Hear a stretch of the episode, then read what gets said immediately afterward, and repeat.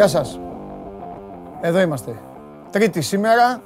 Άλλο ένα show must go live. Ξεκινάει. Είμαι ο Παντελής Διαμαντόπουλος. Σας καλωσορίζω στην καυτή έδρα του Σπορ 24. Χθες αναλωθήκαμε, απλώσαμε την εκπομπή, απλώσαμε τον Τραχανά, τα είπαμε όλα.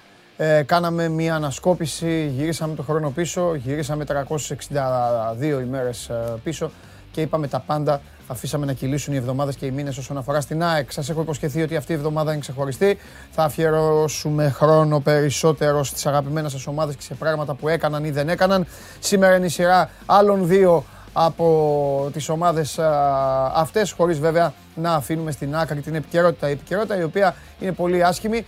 Ε, δεν έχω τον καταστροφέα το φίλο μου από χθες ε, μαζί γιατί είναι κλινήρης, είναι άρρωστος. Του εύχομαι περαστικά του Μάνου ε, να έρθει το γρηγορότερο εδώ στην θέση του. Όμως, εντάξει, εγώ δεν μπορώ να τον αντικαταστήσω. Το μόνο που έχω να πω είναι ότι ο κορονοϊός κάνει πλάκα, κάνει παρέλαση, επελάβνει.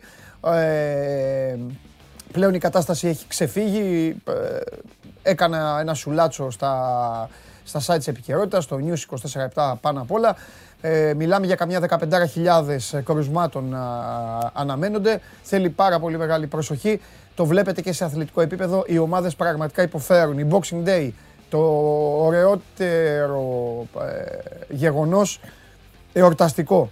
Το ωραιότερο ποδοσφαιρικό γεγονός του πλανήτη τις ημέρες των ε, Χριστουγέννων.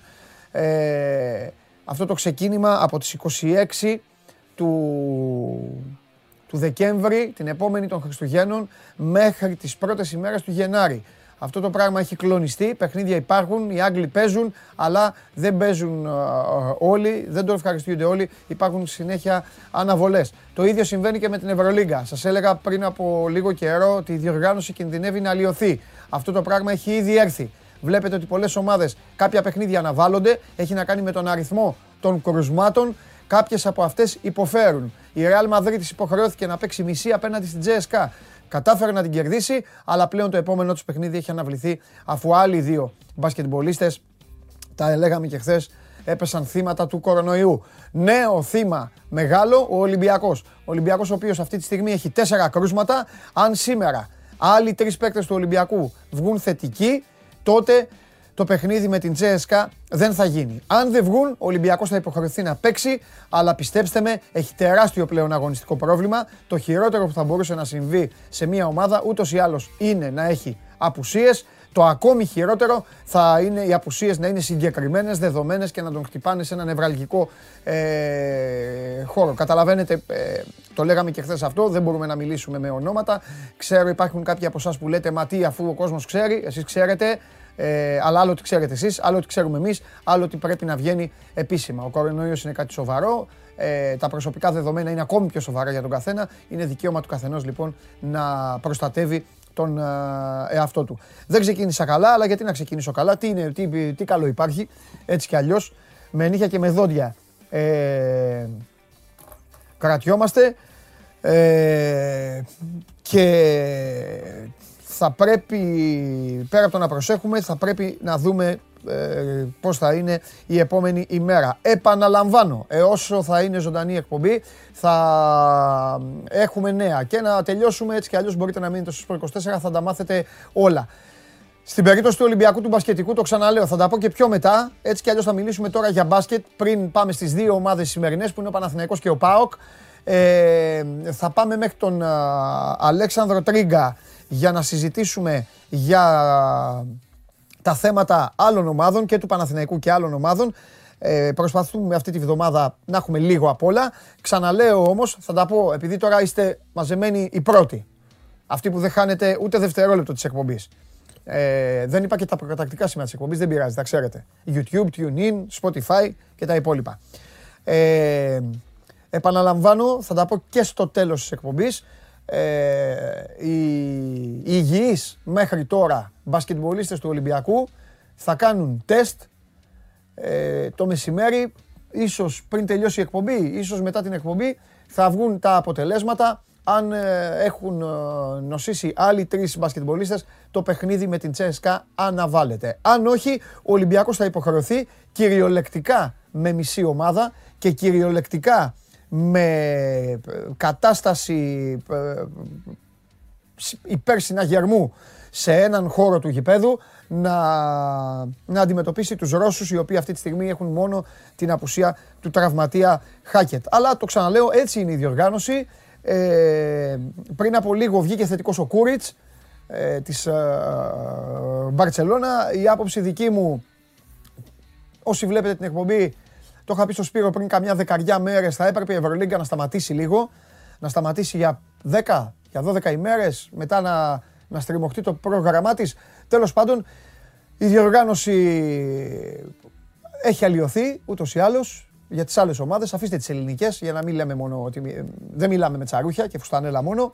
Ε, αλλά πραγματικά για να πούμε και για τις ομάδες μας είναι άδικο και για την περίπτωση του Ολυμπιακού. Είναι μεγάλη ατυχία του. Ο Ολυμπιακός ο οποίος έχει κρατήσει το αίτητο της έδρας του να παίξει με την Τσέσκα και να πρέπει να μπει ο κόσμος στο παιχνίδι όσο ποτέ άλλοτε. Μήπως, μήπως και καταφέρει να, να σταθεί η ομάδα όρθια όπως έκανε η Ρεάλ. Βέβαια η Ρεάλ, το λέω αυτό και σταματάω, η Ρεάλ είχε πολλές απουσίες αλλά είχε ισορροπία στις πεντάδες της. Αυτό και τίποτα άλλο. Πάμε. Ε, σιγά σιγά τι πόλ έχουμε; Τι είναι αυτό; Χτυπάει το κουδούνι. Ανοίγεις και μια μπάντα περιμένει να σου πει τα κάλαντα. Ποιον θα ήθελες τραγουδιστή. Σπανούλης, ποτέ; Μπουρούσης. Α, έχει πλάκα ο Γιάννης. Ε, αλλά και αυτός είναι. Πέτουεϊ. Ε, το Πέτουεϊ, ρε. Έλα, ρε, έλα, ρε, έλα, ρε. Εκκλησία κλέβεται, ρε. Ο Πέτουεϊ, γιατί είχε και τις χορευτικές κινήσεις. Μακράν ο Πέτουεϊ. Λοιπόν, ωραία.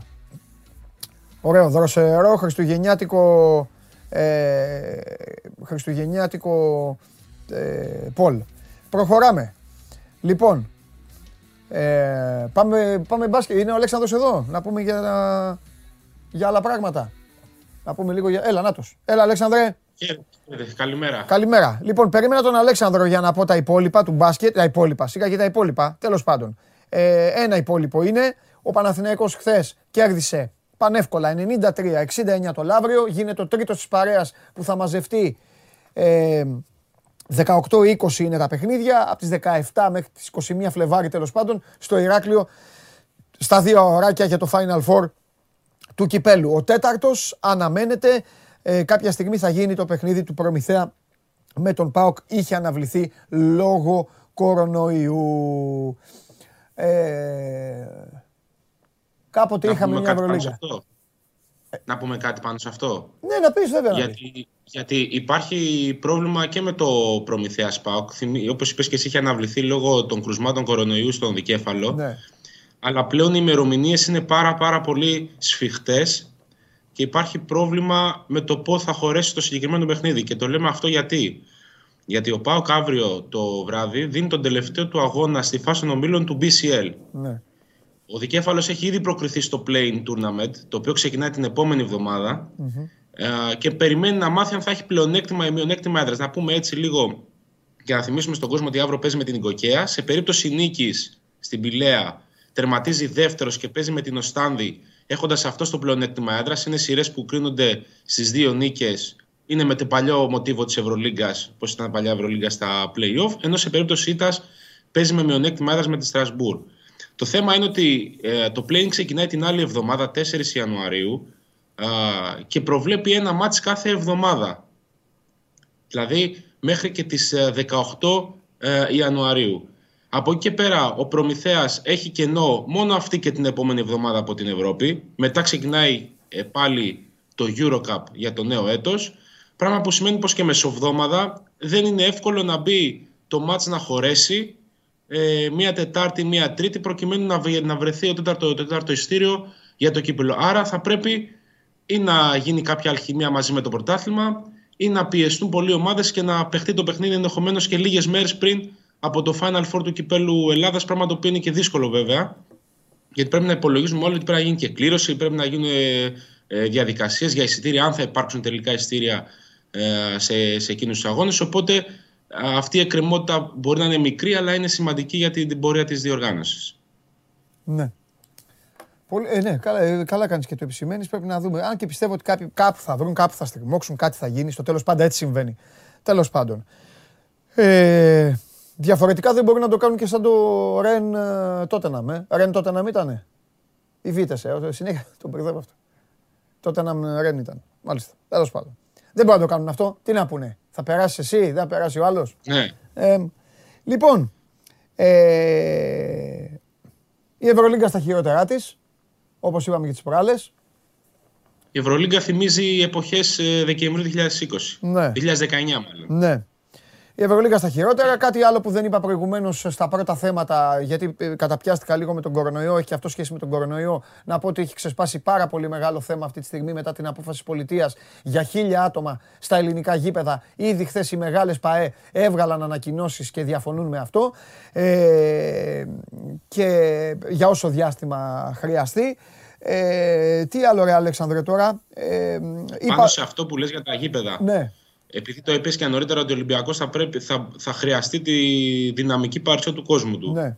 Ε, είναι το τελευταίο παιχνίδι προμέτρων το οποίο θα γίνει με, το, με τη χωρητικότητα στο 90% ε, στα κλειστά γήπεδα. Ναι. Ο Ολυμπιακός θα χάσει ουσιαστικά με βάση τα νέα μέτρα αν ισχύσουν μόνο για 15 μέρες, θα το δούμε αυτό.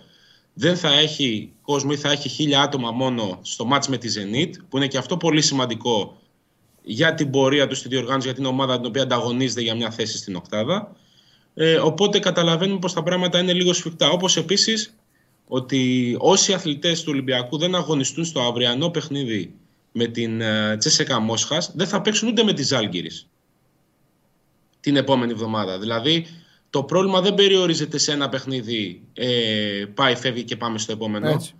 Είναι ένα ζήτημα το οποίο έχει να κάνει με το πρωτόκολλο της Ευρωλίγκας, το οποίο ε, προβλέπει ότι από τη στιγμή που ο αθλητής θα δώσει θετικό δείγμα για κορονοϊό, για τις επόμενες 14 ημερολογικές ημέρες δεν μπορεί να αγωνίζεται στη διοργάνωση. Μπορεί να κάνει προπονήσεις μετά το 10ήμερο βάσει του πρωτοκόλου και, του, και της ελληνικής κυβέρνησης γιατί τελειώνει η καραντίνα, αλλά για την Ευρωλίγκα πρέπει να περάσουν 14 ημέρες καραντίνας και εδώ υπάρχει ένας αστερίσκος, γιατί να πούμε ότι από εχθές, για παράδειγμα, το NBA ε, αποφάσισε να αλλάξει τον αριθμό των ημερών που, που πρέπει να υπόκεινται σε καραντίνα όσοι είναι εμβολιασμένοι, και ξανατονίζουμε το εμβολιασμένοι γιατί υπάρχει ε, διαφορά με τους ανεμβολίες τους, από τις 10 μέρες το πήγαν στις 6 ακριβώς για να περιοριστεί λίγο αυτή η χασούρα, ναι. ε, προκειμένου να μπορούν οι αθλητές να επιστρέφουν πιο γρήγορα στις ομάδες και στις υποχρεώσεις τους. Μάλιστα, αυτό. Επαναλαμβάνω. Ε, το ξαναλέω, θα το πω και άλλες φορές γιατί αυτό είναι το θέμα που έτσι κι αλλιώς τώρα απασχολεί τον κόσμο. Ε, θα υπάρχει ενημέρωση, θα υπάρχει άμεσα εννοείται θα κατευθείαν ε, εδώ σε μένα όσο θα είμαστε live. Διαφορετικά θα μπείτε και θα το δείτε κατευθείαν στο Sport 24. Ε, οι, οι μπασκετμπολίστες του Ολυμπιακού ε, θα δώσουν ε, δείγμα, θα κάνουν τεστ με άλλα τρία θετικά. Αναβάλλεται, δεν γίνεται το παιχνίδι με τους Ρώσους. Περιμένει και η Τσέσκα, να, το πούμε και αυτό, και η Τσέσκα περιμένει να μάθει για να μην ταξιδέψει και αυτή η τζάμπα στην Ελλάδα. Δεν φταίνει σε τίποτα και αυτοί να κουβαληθούν εδώ στα καλά του καθουμένου και στο τέλος να μην παίξουν. Λοιπόν, ε, Παναθηναϊκός πώς είναι; Και αυτός χτυπημένος από τον κορονοϊό. Είδαμε και χθες έτσι λίγο μια περίεργη διαδικασία στο παιχνίδι χωρίς τον, ε, με αρκετές απουσίες, με τον Βασίλη Τσίμτσακ να κοουτσάρει. Ναι. Ε, είναι και Παναθηναϊκός που είναι έτσι με μικρό rotation ε, της, ε, τη φετινή σεζόν. Γίνεται ακόμα μικρότερο ε, με τα προβλήματα που προκύπτουν τις ε, τελευταίες ημέρες πάσης φύσεως προβλήματα ε, και αυτός περιμένει τον αγώνα με τη Ζάλγκυρη στην ε, Πέμπτη εντάξει, δεν είναι μάτσα ακριβώς που σου δίνει κάτι βαθμολογικά. Είναι θέμα γοήτρου, είναι θέμα ε, εγωισμού. Το ανέφερε χθες κιόλας και ο Νέντοβιτς μετά το τέλος του αγώνα με τον Λαύρο ότι ε, το, είναι άσχημο να δουλεύουμε καλά προπονήσεις και να μην έχουμε τα απαραίτητα αποτελέσματα στην ε, Ευρωλίγκα. Επηρεάζει αυτός είναι ψυχολογικά την ομάδα, αλλά ε, έχουν μάθει, θα λέγαμε, όσο άσχημο και να ακούγεται φέτος οι πράσινοι, να, να, το πούμε, να συμβιβαζονται με μια κακή πορεία στην ε, Ευρώπη. Το συμβάζοντο μπορεί να μην είναι το κατάλληλο ρήμα, αλλά να αποδέχονται ότι ε, κάποια πράγματα είναι αντικειμενικά δύσκολα και δεν μπορούν να ξεφύγουν από ένα γενικότερο ε, κανόνα. Να πούμε μάλιστα, μιας και ανέφερες εσύ νωρίτερα, ότι όσο έχει να κάνει με τα κρούσματα για τον, στον Ολυμπιακό, για το θέμα του περιορισμού ε, ή της αναβολής του αγώνα με την Τσέσεκα Μόσχας, ότι ήδη έχουν αναβληθεί δύο μάτς αυτής της αγωνιστικής ε, στην Ευρωλίγκα είναι το Φενέρ Ρεάλ Μαδρίτης και το Αρμάνι Μιλάνο Άλμπα. Την προηγούμενη εβδομάδα έχει αναβληθεί και το Ζάλγκυρη Αρμάνι Μιλάνο. Οπότε έχουμε ήδη τρία μάτς τα οποία είναι σε κρεμότητα. Και επειδή ρωτάνε κάποιοι, ε, το έχουμε ξαναπεί πολλές φορές, υπάρχει συγκεκριμένος αριθμός αθλητών βάσει του κανονισμού, Αλέξανδρε, με τον οποίο μπορεί να κατέβει μια ομάδα; Οκτώ αθλητές. Είναι οκτώ αθλητές οι οποίοι Έτσι. να έχουν δικαίωμα συμμετοχή στην Ευρωλίγκα. Ε, θα υπάρξουν ενδεχομένως και άλλες αναβολές. Ε, Α κρατήσουμε αυτό στο πίσω μέρος του μυαλού μας. Αυτή τη στιγμή, αν μπορούμε να κάνουμε έτσι μια ε, καταγραφή κρουσμάτων στην Ευρωλίγκα με βάση αυτά που έχουν ανακοινωθεί ήδη, η Αρμάνι Μιλάνο και η Real Madrid έχουν ήδη 11 κρούσματα σε αθλητές και επιτελείο. Ο Παναθηναϊκός έχει 4. Ο Ολυμπιακός έφτασε χθες στα 5 με την τετράδα που ανακοίνωσε. Η Βιλερμπάν μόνο χθες το βράδυ ανακοίνωσε 8 κρούσματα ε, κορονοϊού. Ε, με τα ε, χώρια ε, αυτό που ήταν ήδη γνωστό από την προηγούμενη εβδομάδα του Κώστα Τετοκούμπο. Τέσσερις έχει ο Ολυμπιακός. Τέσσερις έχει, Αλέξανδρ. Τέσσερις. Ε, εγώ βάζω μαζί και το μέλος του επιτελείου. Α, εντάξει, εγώ, το, εγώ λέω για, τους, για παικτικούς λόγους. Ναι, εντάξει, ναι, ναι, εντάξει, εντάξει, εντάξει, ναι, ναι, ναι. Ε, και η Μπαρσελόνα, η οποία, όπως είπες και χθες, ανακοίνωσε σήμερα πριν από λίγη ώρα τον Κούριτς. Λείπει και ο Ριόλα. Ε, και να θυμίσω απλά για την Μπαρσελόνα ότι είχε βρεθεί θετικό στον κορονοϊό και ο Χέις ανήμερα του αγώνα με τον Παναθηναϊκό. Με αποτέλεσμα να περάσει δεκαήμερη καραντίνα στην, ε, στην Αθήνα και να υποχρεωθεί να μείνει στο ξενοδοχείο για 10 μέρες πριν πετάξει και επιστρέψει στην Ισπανία ε, την δεύτερη μέρα των Χριστουγέννων, την Κυριακή. Μάλιστα. Ωραία. Εντάξει, Αλεξανδρέ μου. Ό,τι είναι, μιλάμε. Άμα και τίποτα, και εσύ άμα μάθεις τίποτα, εδώ είμαστε. Εννοείται, εννοείται. Έγινε. Φιλιά. Χαίρετε, ποιος, το περίμενε, ποιος το περίμενε, ότι τα, τα έχουμε ζήσει όλα. Έχουμε ζήσει μεγάλες μεταγραφές, έχουμε ζήσει live εξελίξεις, έχουμε ζήσει ε, ε, άσχημα πράγματα, όμορφα πράγματα. Ε, ποιος το περίμενε ότι θα κάναμε ε, live και θα λέγαμε αν υπάρχει κάτι με κορονοϊό. Α, το ζήσαμε και αυτό. Να δούμε τι άλλο θα ζήσουμε. Λοιπόν, 10 η ώρα απόψε Leicester Liverpool. Έτσι, συνεχίζει το πρωτάθλημα στην Αγγλία. Στις 5 η ώρα Watford, West Ham, Crystal Palace Norwich και Southampton Tottenham. Οι Άγγλοι παλεύουν με νύχια και με δόντια να έχουν το ωραιότερο, το καλύτερο πρωτάθλημα του κόσμου ολοζώντανο. Ευτυχώς που υπάρχουν και αυτοί και έχουμε και λόγο να ανοίξουμε την τηλεόραση. Αλλιώς διαφορετικά, αν δεν υπήρχε Premier, δεν υπάρχει λόγος να ανοίξει την τηλεόρασή σου. Κανένας. Πείτε μου ένα λόγο να ανοίξει την τηλεόρασή σας. Να δείτε τι. Τι. Μάγια η Μέλισσα. Τι άδειτε. Λοιπόν, χθες Newcastle United 1-1. Προηγήθηκε η Newcastle United, το μόνο που κατάφερε με τον Καβάνη ήταν να ισοφαρίσει τον γκολ του Σεν Μαξιμέν. Το ισοφάρισε ο Καβάνη στο δεύτερο ημίχρονο. Λοιπόν, όσοι θέλετε να μπείτε στην κουβέντα, όπως έγινε και χθες για τον Παναθηναϊκό και τον ΠΑΟΚ, μπορείτε να επισκέπτεστε το Instagram του Sport24 να πηγαίνετε στα stories και εκεί που λέει σχόλιο ή ερώτηση για τον Παντελή, να βάζετε την τοποθέτησή σας, το σχολιάκι σας, την ερώτησή σας. Ό,τι αξίζει κάποια στιγμή θα το κοιτάξω, γιατί έχω να ξετυλίξω το κουβάρι του 2021, ξεκινώντας για αυτές τις δύο ομάδες. Επαναλαμβάνω, ό,τι υπάρχει, ό,τι καινούριο υπάρχει, εδώ είμαστε και θα το πούμε αμέσως, μην ανησυχείτε. Ε, ξεκινάω λοιπόν, μην τρώμε άλλο χρόνο, μην καθυστερούμε. Πάμε, φεύγουμε με Παναθηναϊκό.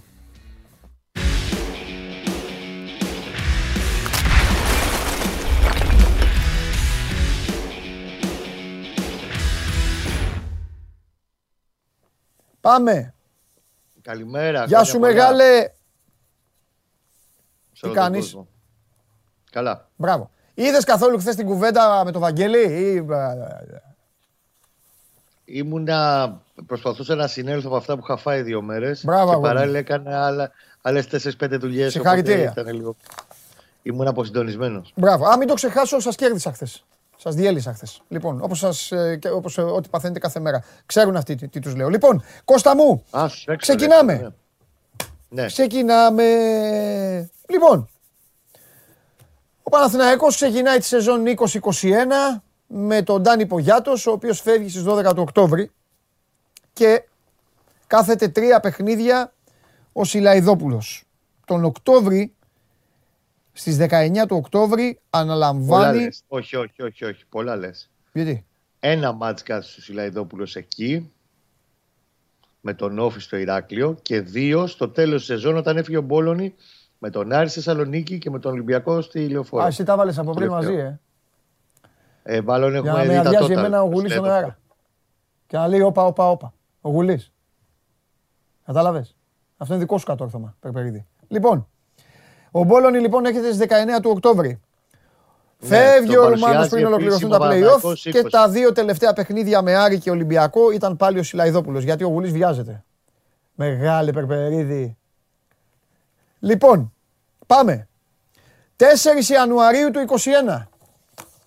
Αφού δεν είδε το Βαγγέλη, άντε να τα ξανακάνω. Τουλάχιστον του Γιωμπάνοκλου τα βλέπει. Παναθηναϊκός Αστέρας. Να τους πάλι. Όχι ρε, άσε, δεν την κάνουμε σήμερα την εκπομπή. Σταμάτα. 4 Ιανουαρίου του 21. Ο Παναθηναϊκός μπαίνει με δύο λόγια στο 2021. Κώστα είναι ανασκόπηση. Μπαμ μπαμ. Τένις παίζουμε και τελειώνουμε. Πάμε. Ο Παναθηναϊκός έχει 19 βαθμούς. Μπαίνει με 19 βαθμούς στο πρωτάθλημα. Να θυμάσαι πάντα ότι μιλάμε για τη χρονιά. Εντάξει, να θυμάσαι ότι θα μιλήσουμε για το 2021. Τίποτα για πριν. δηλαδή για τη μισή σεζόν την πριν και για τη μισή την τωρινή. Έχει 19 βαθμούς. Είναι πίσω από τέσσερις ομάδες και μάλιστα πολύ πίσω τον βρίσκει το 21. Αφενός μένει έχει 17 βαθμούς από τον Ολυμπιακό, αλλά έχει ένα δεκάρικο από τους δύο της Θεσσαλονίκης και 8 βαθμούς από την ΑΕΚ. Όταν τελειώνει η κανονική περίοδος, ο Παναθηναϊκός διατηρείται πέμπτος με 45 βαθμούς. Μία θέση την οποία δεν τη χάνει ούτε και μετά τα play-off, όπου παίρνει ένα οκτάρι βαθμούς και τελειώνει στους 53. Βήμα-βήμα. Ό,τι πως κάναμε και με το Βαγγέλη. Έχει κάτι να θυμάται η ομάδα από αυτό το διάστημα μέχρι να έρθει το καλοκαίρι; Μετά θα πάμε στα καλοκαίρια. 95%, 95 αρνητικά πράγματα. OK. Okay. Κάνει ένα delete λοιπόν στο πρώτο μισό του 2021 ο Παναθηναϊκός. Είναι τεράστιο πισωγύρισμα. Είναι για σένα, σου κάνω ερώτηση. Είναι για σένα το φινάλε μιας μαύρης περίοδου με δεδομένο ότι έρχεται ο Γιωβάνοβιτς μετά και ομορφαίνει λίγο η κατάσταση; Όχι, είναι ένα ακόμα αποτυχημένο project. Γιατί το Παναθηναϊκός πάνω που πάει, πήγε να χτίσει κάτι με το, με το Δόνι. Ναι. Του έδωσε μία πάλι ο ιδιοκτήτης του, ναι. τα γκρέμισε. Ναι. Τον έκανε πειραματός ζωή, ήρθε ο Πογιάτος, ο οποίος δεν είχε προπονήσει ποτέ ζωή του άντρες. Σαντρική ομάδα ναι, ναι, έκανε ναι, ναι, ναι. Του καθίδι το κεφάλι και μετά ήρθε ο Μπόλωνη να το αποτελειώσει όλο αυτό. Mm-hmm. Η Λέλα Παμπόλωνη να το αποτελειώσει όλο αυτό. Να το μοναδικό επίσης... θετικό που έχει να θυμάται ο Παναθηναϊκός από αυτό το εξάμεινο είναι τον 1,5 μήνα που έχει χτίσει 6 σερή νίκες με ένα 0-2-0 σκορ εντός και εκτός σε βόλους, απόλωνε, όφης, στυλιοφόρο κτλ. Που έχει μια θετική άβρα γενικά η ομάδα, αλλά αυτό που παίζει είναι αντιποδόσφαιρο και τέλος πάντων τα αποτελέσματα έρχονται με τρομακτική ναι. δόση τύχης και άστρο. Και το διούδι να πιάνει τις κάλτσες του. Ναι. Επίσης, ε, να πούμε ότι σε αυτό το διάστημα για το οποίο συζητάμε, για να μην γυρίσουμε πίσω, ο Παναθηναϊκός αποκλείεται και στο κύπελο από τα Γιάννενα. Βεβαίως. Με δύο ήττες ίδιες. 2-1-2-1. Ε, δεν θα μείνω πολύ. Πραγματικά δεν θα μείνω. Δηλαδή στην ΑΕΚ ήταν λίγο, γίνανε και κάποια πράγματα να μείνουν. Ε, αυτό που λες έχει χιλιά δίκια. Μια μαυρίλα, ένα αποτυχημένο πράγμα. Πιο ωραίο είναι να πάμε λοιπόν στο μετά. Έρχεται το μετά λοιπόν Κώστα μου και φεύγουν ο Εμμανουιλίδης, ο Περέα, να τα βλέπω κιόλας εδώ γιατί δεν πάντα θυμάμαι όλα, ο Κολοβός ο Μολό ο Καπετζής, ο Σαβιέ ο Σανκαρέ και ο Νιάς, του οποίου έληξε τώρα δανεισμός, δεν έληξε, εσύ μου το έχεις πει, εσύ το είπες. Έληξε το καλοκαίρι ο δανεισμός και τώρα έχει δώσει το, λέει, το Κέι Λίλ να τον ε, ξαναδώσει και ο Παναθηναϊκός ενδιαφέρεται να το φέρει πίσω. Ναι, ναι, ναι, ναι, μπράβο, μπράβο, μπράβο. Λοιπόν, και πιάνουν, πιάνουν λεωφόρο ο Κότσιρας ο Βιτάλ, ο Λούτκβιστ ο Πέρεθ, ο Μπρινιόλι, ο Σάρλια και ο Παλάσιος. Στη ζυγαριά, για να ξεκινήσουμε με αυτό, το πρόσημο είναι θετικό. Έτσι, γέρνει. Συμφωνώ. Πόσο περίεργο ήταν το καλοκαίρι. Ήταν, αλλά σου ξαναέχω πει στην εκπομπή ότι αυτή τη φορά δεν ήταν ράβε ξύλωνε. Αυτά τα extreme makeover που έκανε ο Λαφούζος. Φεύγουν 15, έρχονται 20. Ναι. Ήτανε φεύγουν 8-9 όσοι φύγανε. Και είναι και να φύγουν κι άλλοι. Και έρχονται παίχτε που η προτεραιότητα είναι για παίχτε εντεκάδας. Όλοι αυτοί ήρθαν να πάρουν θέση στην εντεκάδα και αν το δούμε ακόμα και ο Σάλγια που μπήκε ως εναλλακτική στο μεταγραφικό πλάνο, εν τέλει στο πρώτο μισό της σεζόν βασικός έπαιζε γιατί είχε προβλήματα και στην άμυνα. Όλοι οι υπόλοιποι είχαν προοπτική δεκάδα. Το πρόσημο είναι θετικό σίγουρα όσο αφορά την ποιοτική αναβάθμιση του ρόστερ, δεν το συζητάμε.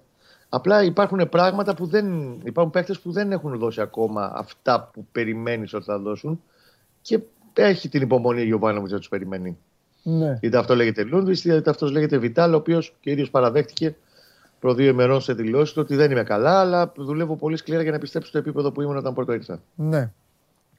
Ωραία. Ξεκινάει λοιπόν η σεζόν με στόχο να τελειώσει το 21 με τον όσο δυνατό καλύτερο τρόπο γίνεται. Αυτή τη στιγμή που μιλάμε, ο Παναθηναϊκός είναι βαθμολογικά. Ε, δεν υπάρχει εδώ. Δεν υπάρχει εδώ. Τέλος πάντων. Είναι, είναι, είναι. είναι τέταρτος. Ναι. Είναι τέταρτος με 23. Θεωρητικά, αν δεν υπήρχε το μείον 6 του Άρη, θα ήταν πέμπτος, θα ήταν ο Άρης από πάνω. Okay, okay. Θα, το, θα το περνούσε τρεις βαθμούς. Ναι. Λοιπόν. Και βλέπουμε λοιπόν αυτό το 7-2-5. Το 7-2-5 νομίζω ότι δεν το περίμενες όταν ξεκινούσε η δουλειά, όταν ήσουν στην προετοιμασία.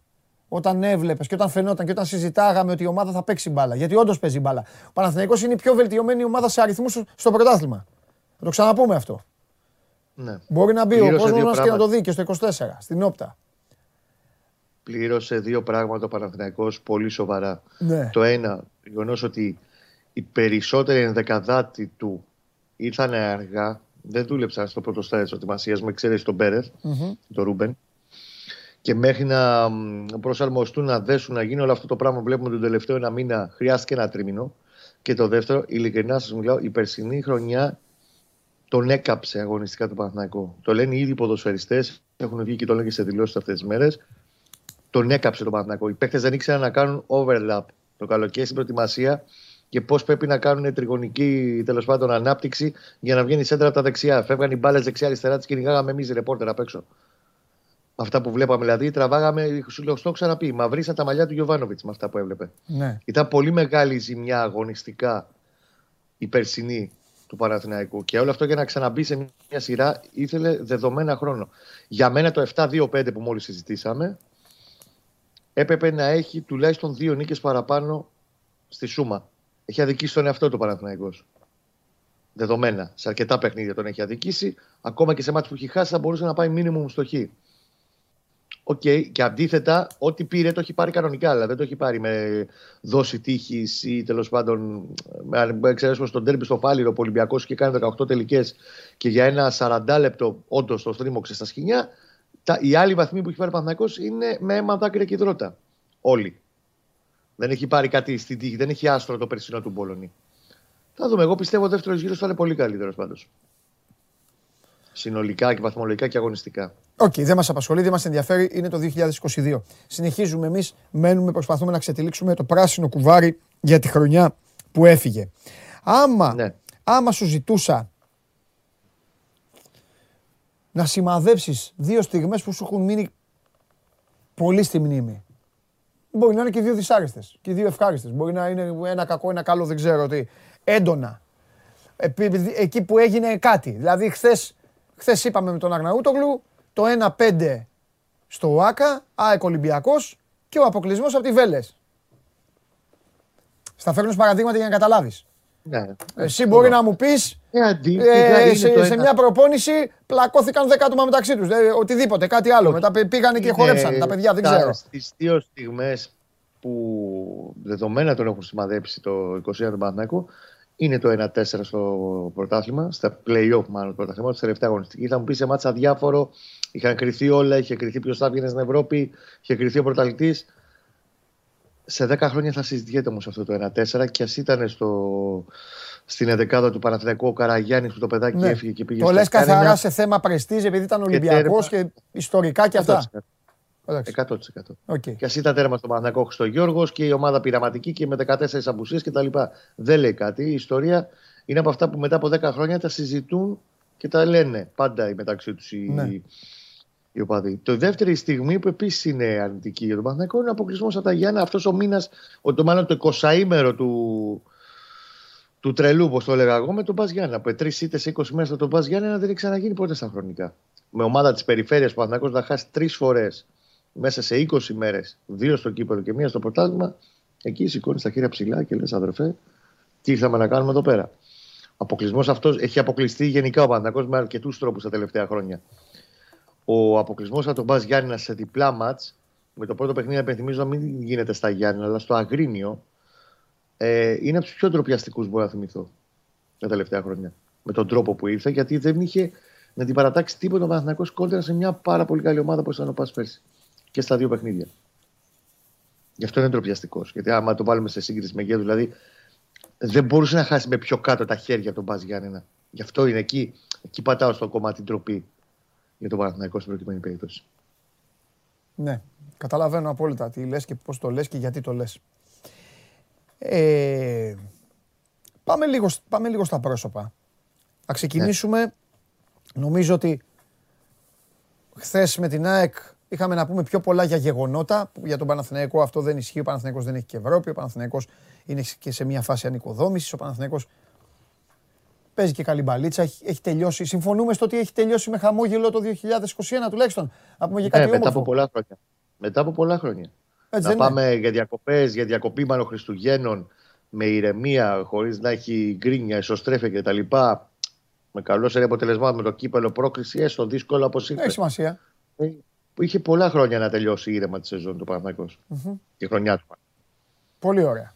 Πάμε λοιπόν, γιατί νομίζω ότι στον Παναθηναϊκό πιο πολύ από ό,τι στην ΑΕΚ έχουμε να πούμε για πρόσωπα. Και ξεκινάω, το έκανα και χθες και θα το κάνω και μετά με τον Σάβα και αύριο στον Ολυμπιακό. Ξεκινάμε πάντα με αυτόν που ηγείται.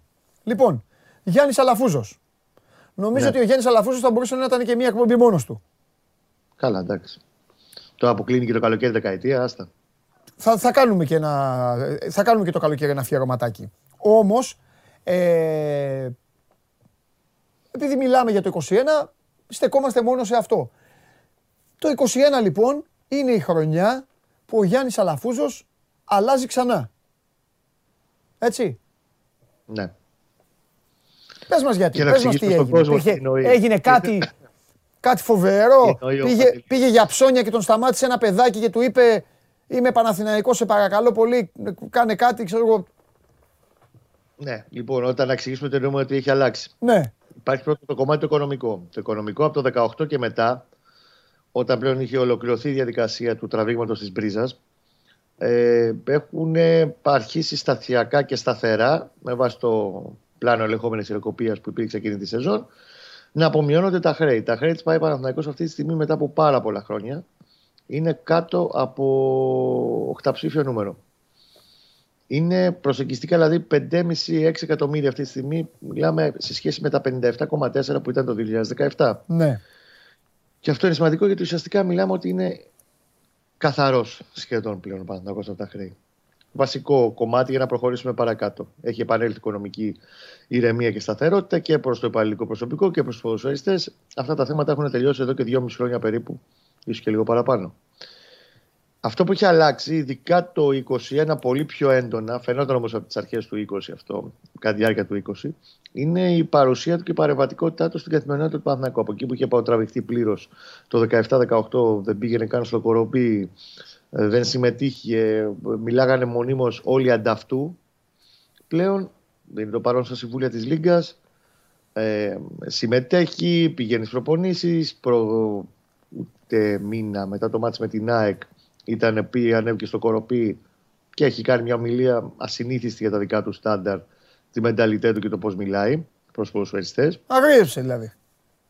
Εντάξει, έβγαλε μια με πολύ διαφορετική εικόνα. Ναι. Όχι, γενικά το λέω. Γενικά το λέω έχει αγριέψει. δεν το λέω για. Εντάξει, έβγαλε τέλος πάντων, ας το πούμε, όσο πιστικό μπορεί να είναι. Γιατί πάντα και η γλώσσα του σώματος μετράει πάρα πολύ στο πώς θα εκφράσει κάτι. Ε, και γενικά είναι πολύ πιο παρεμβατικός. Έχει προσπαθήσει και έχει, το πιστώνεται αυτό 100% και το παραδέχονται οι ομάδες ότι είχε καθοριστικό ρόλο στο κομμάτι του ποσοστού του στοιχήματος και του 1,5 εκατομμυρίου που πήρε κάθε ομάδα από το στοίχημα, το ποσοστό του στοιχήματο, για να καλύψει ουσιαστικά κομμάτια της, ε, των οικονομικών ζημιών από την πανδημία του κορονοϊού και τις οικονομικές επιπτώσεις. Έχει μια πολύ πιο έντονη παρουσία.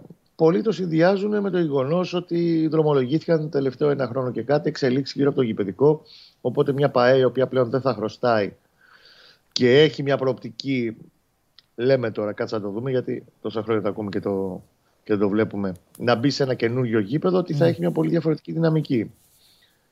Αυτό που του λείπει, τουλάχιστον το έχει περιορίσει σε μεγάλο βαθμό, είναι οι, αλλαγ... οι μόνιμες αλλαγές, όχι διάθεσης, αλλαγές στρατηγικής. Ότι ξυπνάει έτσι, κοιμάται έτσι μάλλον, ξυπνάει αλλιώς. Μέσα σε χρόνο τετέ μπορεί να σου αλλάξει δύο διαφορετικά project. Ναι. Πενθυμίζω ότι είναι, συμπληρώνει 10 χρόνια στον Παναθηναϊκό. Έχουν αλλάξει 11 τεχνικοί διευθυντές και 13 προπονητές. Και κάθε χρόνο άλλαζε και το project. Πόσοι Νομίζω είπες, ότι πλέον... Πόσοι τεχνικοί διευθυντές είπες, 11 τον αριθμό. Σε πόσο; Με το, σε λιγότερο από 10 χρόνια. Με τον Ταμπίζα την προβάρτια, έτσι. Ναι, διπλή ναι, ναι, ναι. Ταμπίζα. Προπονητές λοιπόν, πάει, πάει και έρχεται, αλλά. Προπονητές νομίζω, αν δεν τους έχω χάσει, πρέπει να είναι 13. Αν πρέπει να είναι ο Γιωβάνο Βιζάνο 14. Ναι. Εκεί τώρα, έτσι χοντρικά, όπως θυμάμαι. Απλά το κυριότερο, εσύ είπα τελικά, άλλαζε project κάθε 6 μήνες. Ναι. Ερχόταν ο Στραματσόνη, έκανε αυτό. Ε, ξύλωμα. Ναι, Έφευγε ο Στραματσόνη, ερχόταν ο άλλος. Λοιπόν, αυτό το πράγμα έχει σταματήσει. Φαίνεται ότι έχει βρει ένα προπονητή ο οποίος μπορεί να του κάνει πολύ καλά τη δουλειά και το ξεσκαρτάρισμα και σε normal ε, οικονομικά μεγέθη. Δηλαδή δεν ήθελε ένας δεύτερος Στραματσόνη που μέσα σε ένα χρόνο διαχειρίστηκε ο Στραματσόνη 30 εκατομμύρια ευρώ budget συνολικά σε 1,5 χρόνο. Φόρτωσε την ομάδα με πάρα πολλά υψηλά συμβόλαια. Βεβαίως δεν βρήκε φως και μπήκε. Κάποιος τον προσέλαβε το Στραματσόνη και κάποιος θα δεχόταν όλα αυτά το ε, Στραματσόνη. Ναι, βέβαια, βέβαια. Λοιπόν, από εκεί που ήταν στα 3,5 εκατομμύρια ευρώ με τα μπίζα την πρώτη χρονιά με Αναστασίου, έφτασε ξαφνικά ο να είναι στα 23 εκατομμύρια ευρώ το μπάτζετ του, χωρίς να έχει εξασφαλισμένα έσοδα. Κώστα, όλοι αυτοί οι άνθρωποι έχουν διάφορους ναι. δίπλα συμβουλάτορες που τους επηρεάζουν και οι περισσότεροι, ναι. οι περισσότεροι τις περισσότερες φορές κακό τους κάνουν γιατί άξι, όλοι αυτοί οι άνθρωποι έχουν ασχολούνται και με σοβαρά πράγματα.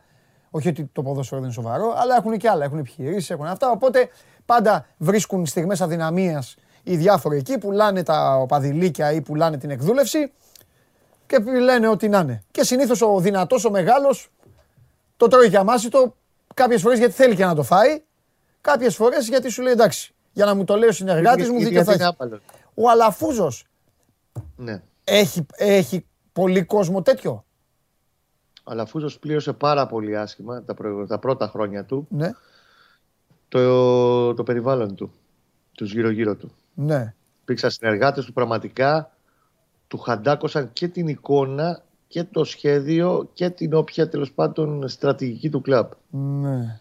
Πολλές φορές, όχι μία και δύο. Ναι. Και οικονομικά και σε πολλά κομμάτια. Και δεν αναφέρομαι μόνο στους προπονητές, τραυματσόνιδε κτλ.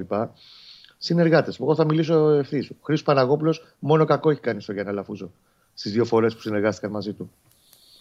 Πάρα πολλές λάθος επιλογές. Μιλάμε τώρα για το 2017-18 όταν ο Αλαφούζος είχε τραβήξει την πρίζα. Mm. Ε, ο συγκεκριμένος τότε αντιπρόεδρος του Παναθηναϊκού διαπραγματευόταν με τον Ολυμπιακό την πόλη του Μολέδο και του Βιαφάνιες. Το έχει παραδεχτεί και ο ίδιος ο Λουκός Βιαφάνιες. Τον είχαν καλέσει στα γραφεία της ΠΑΕ Παναθηναϊκός ότι θα πάει στον Ολυμπιακό. Και βγήκε ο Βιαφάνιες βρίζοντας πριν πάει τελικά στην Τουρκία. Λοιπόν, μόνο αυτός ε, φτάνει για να σηκωθεί η τρίχα κάθε Παναθηναϊκού κάγκελο.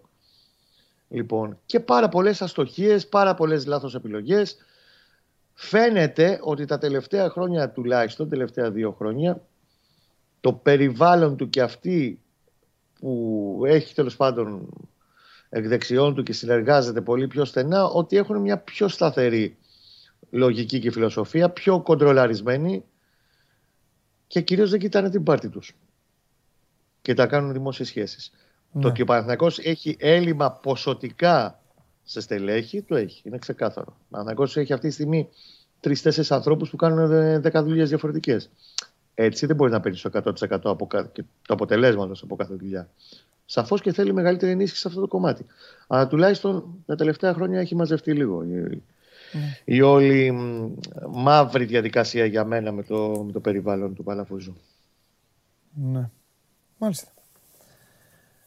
Λοιπόν, Μπόλωνη.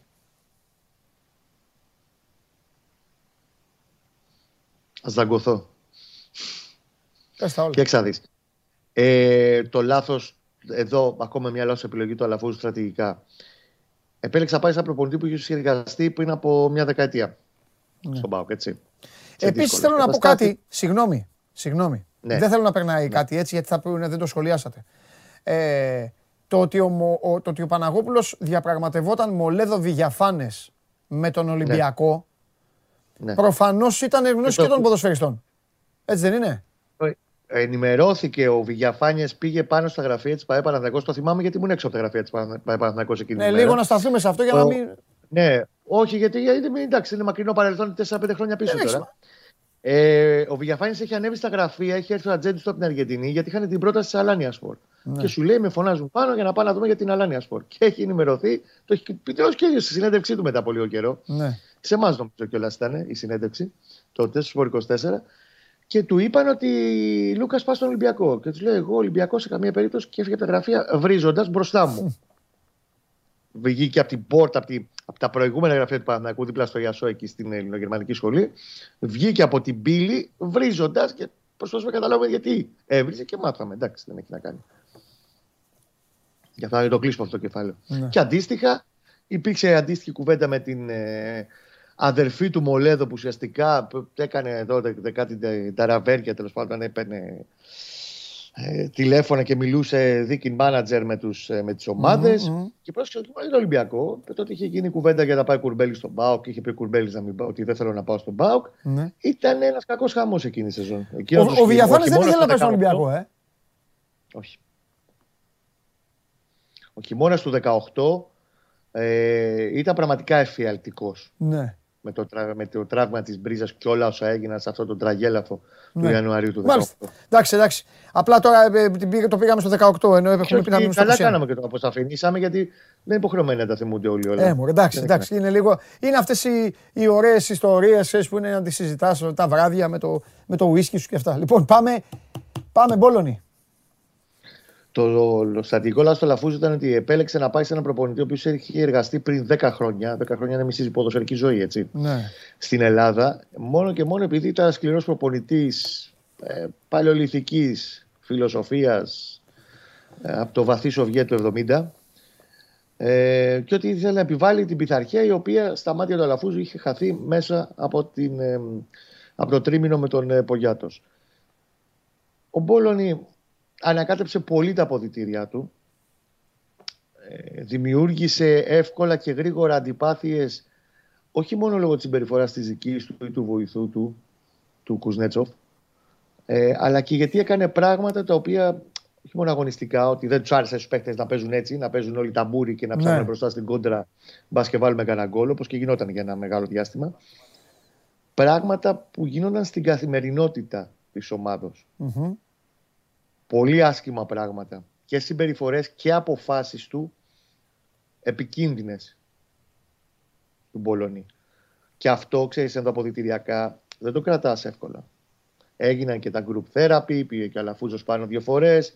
Είπαν να θάψουν το τσεκούρι του πολέμου όλοι μετά τον αποκλεισμό του Μπάζ Γιάννηνα. Κάπως πήγε να το ισορροπήσει η ομάδα εκεί στο φινάλε. Ε, το, νίκησε τον Μπάουκ την τελευταία αγωνιστική των, ε, της κανονικής περίοδου και μείωσε την απόσταση από την τέταρτη θέση. Αν δεν νίκησε ξανά τον Μπάουκ στα play-off και εκείνη την ε, αγωνιστική νομίζω είχε χάσει η ΑΕΚ από τον Ολυμπιακό την ίδια αγωνιστική, ήταν η τρίτη των play-off και ήταν η μία και μοναδική αγωνιστική που ο Παναθηναϊκός έπιασε ευρωπαϊκό εισιτήριο, ήταν τέταρτος. Κάπως λίγο πήγε μαλάκο στο πράγμα, αλλά νομοτελειακά ήταν κάτι τόσο, με τόσο σαθρά θεμέλια που ήταν δεδομένο ότι ο Κρότος θα ήταν πολύ ισχυρός και ηχηρός. Όπως και έγινε στο τέλος της σεζόν, ο Παναθυνακό απέτυχε παταγωδός παντού. Mm-hmm.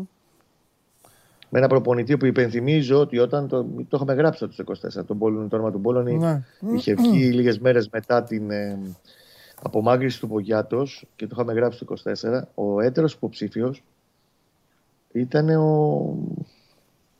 Πώς το λέγανε τον Ρουγανό που δούλεψε στην ΑΕΚ. Ο Πογέ. Πογέ. Γκουστάβο Πογέ ο οποίος χάλασε την ίστατη ώρα. Και βεβαίως τρίτος υποψήφιος ήταν ο Γιάννης Αναστασίου τότε. Αναστασίου δύο φορές δοκάρια έχει φάει. Ναι. Σε θέμα στον Παναθηναϊκό έχει φάει δύο φορές δοκάρι. Εντάξει.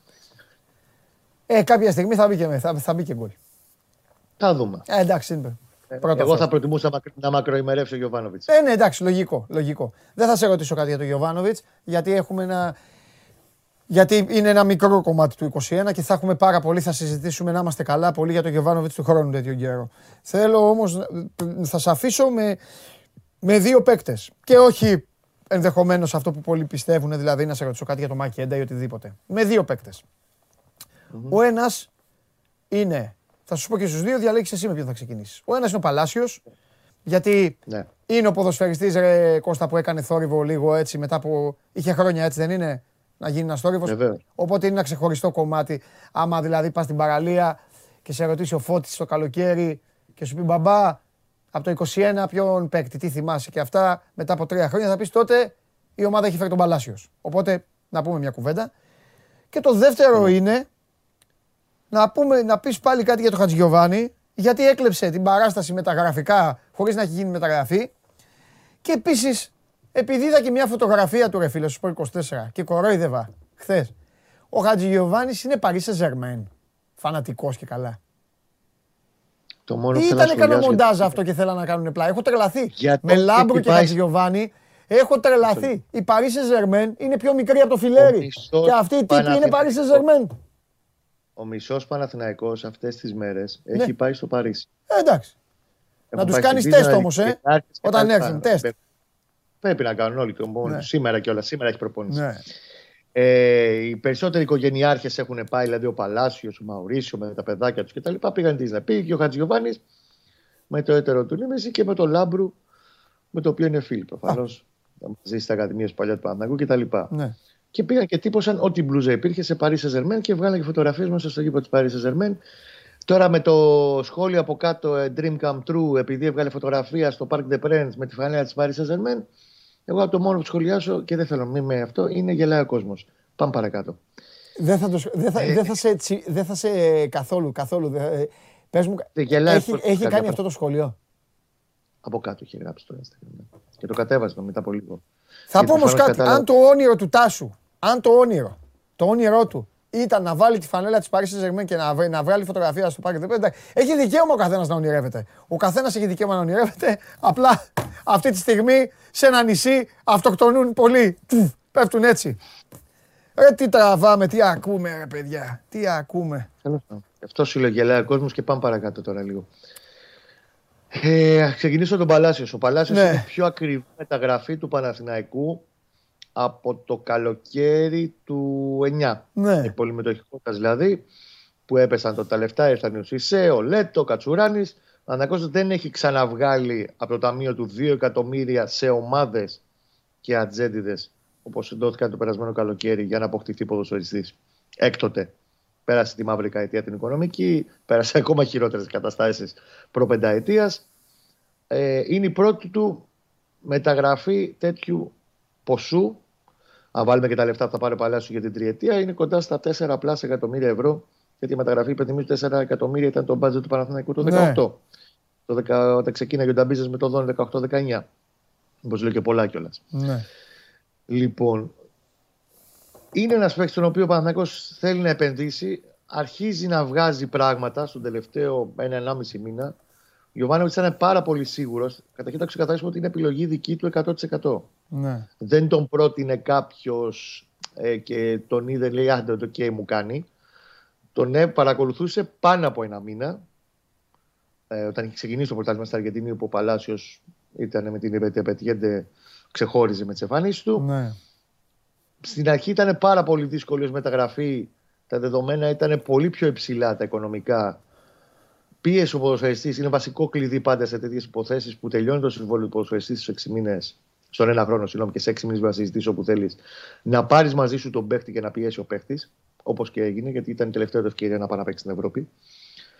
Νομίζω ότι ακόμα ο Καλάσιος δεν έχει δώσει ούτε το 20-25% στον Παναθηναϊκό. Ο Γιωβάνοβιτς πιστεύει ότι από εδώ και πέρα και μέχρι να κλείσει η σεζόν ότι θα είναι πραγματικά παίχτης πρώτης γραμμής που θα ξεχωρίσει και ότι πλέον έχει αρχίσει να προσαρμόζεται σε μεγάλο βαθμό και στο πώς θέλει να παίζει. Ναι. Γιατί ήταν άλλος ο τρόπος που έπαιζε την Τεπετιέντε, έπαιζε πολύ πιο άμεσο ποδόσφαιρο, πολύ πιο κοντά στον Πόλωνη και χρειαζόταν δεδομένα μια μεγάλη περίοδο προσαρμογής στο συνδυαστικό ποδόσφαιρο ναι. που ακόμα δεν έχει φτάσει στο 100%.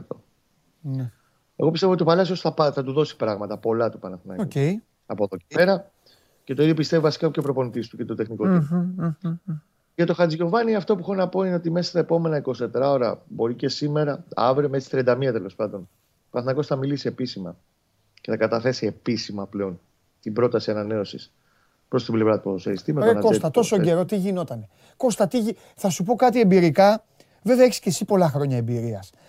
και θα το καταλάβεις. Ρε παιδάκι μου. Όποιος δεν θέλει να ζυμώσει 10 μέρες κοσκινίζει. Ε, μα κάτι βρωμάει, ρε Κώστα. Ρε Κώστα, τον Ιούλιο για το Κατζιωβάνι μιλάμε. Δεδομένο. Μα είναι δεδομένο ότι αυτή τη στιγμή. Βρε, μήπως θα στο πω χήμα, βρε. Βρε, μήπως δεν θέλει. Δεν γουστάρει. Και... Όχι, όχι, πρόσεξε. Ο Χατζιωβάνη θα ήθελε να μείνει με νούμερα πολύ πιο υψηλά από όσο πραγματικά αυτή τη στιγμή είναι αξία. Δεκτό. Το δέχομαι. Δέχομαι και αυτό που λες και αυτό που γουστάρει ο παίκτης. Το, πώ το, το πόσα ζητάει ο καθένας είναι δικαίωμά του. Το πόσα του δίνει ο άλλος είναι και αυτό δικαίωμά του. Ωραία. Βεβαίως. Ο Παναθηναϊκός. Μήπως έχει επιμείνει παραπάνω από όσο πρέπει; Μα πρόσεξε, να επιμείνει. Πρόσεξε, κουβέντα επίσημα. Ναι. Ήρθα εγώ στον Παντελή και μιλήσαμε. Ναι. Θα γίνει τώρα. Με τον Ατζέντη έχει γίνει μία διερευνητική και του είπαν αδερφέ, Ναι. παίρνει 150. Ναι. Εμείς το τιμούμε, είναι από το 17 στην ομάδα, Ακαδημία κτλ. Ναι. Τρία. Εκεί υπόθηκε η ατάκα του το καλοκαίρι, η Αλτάη.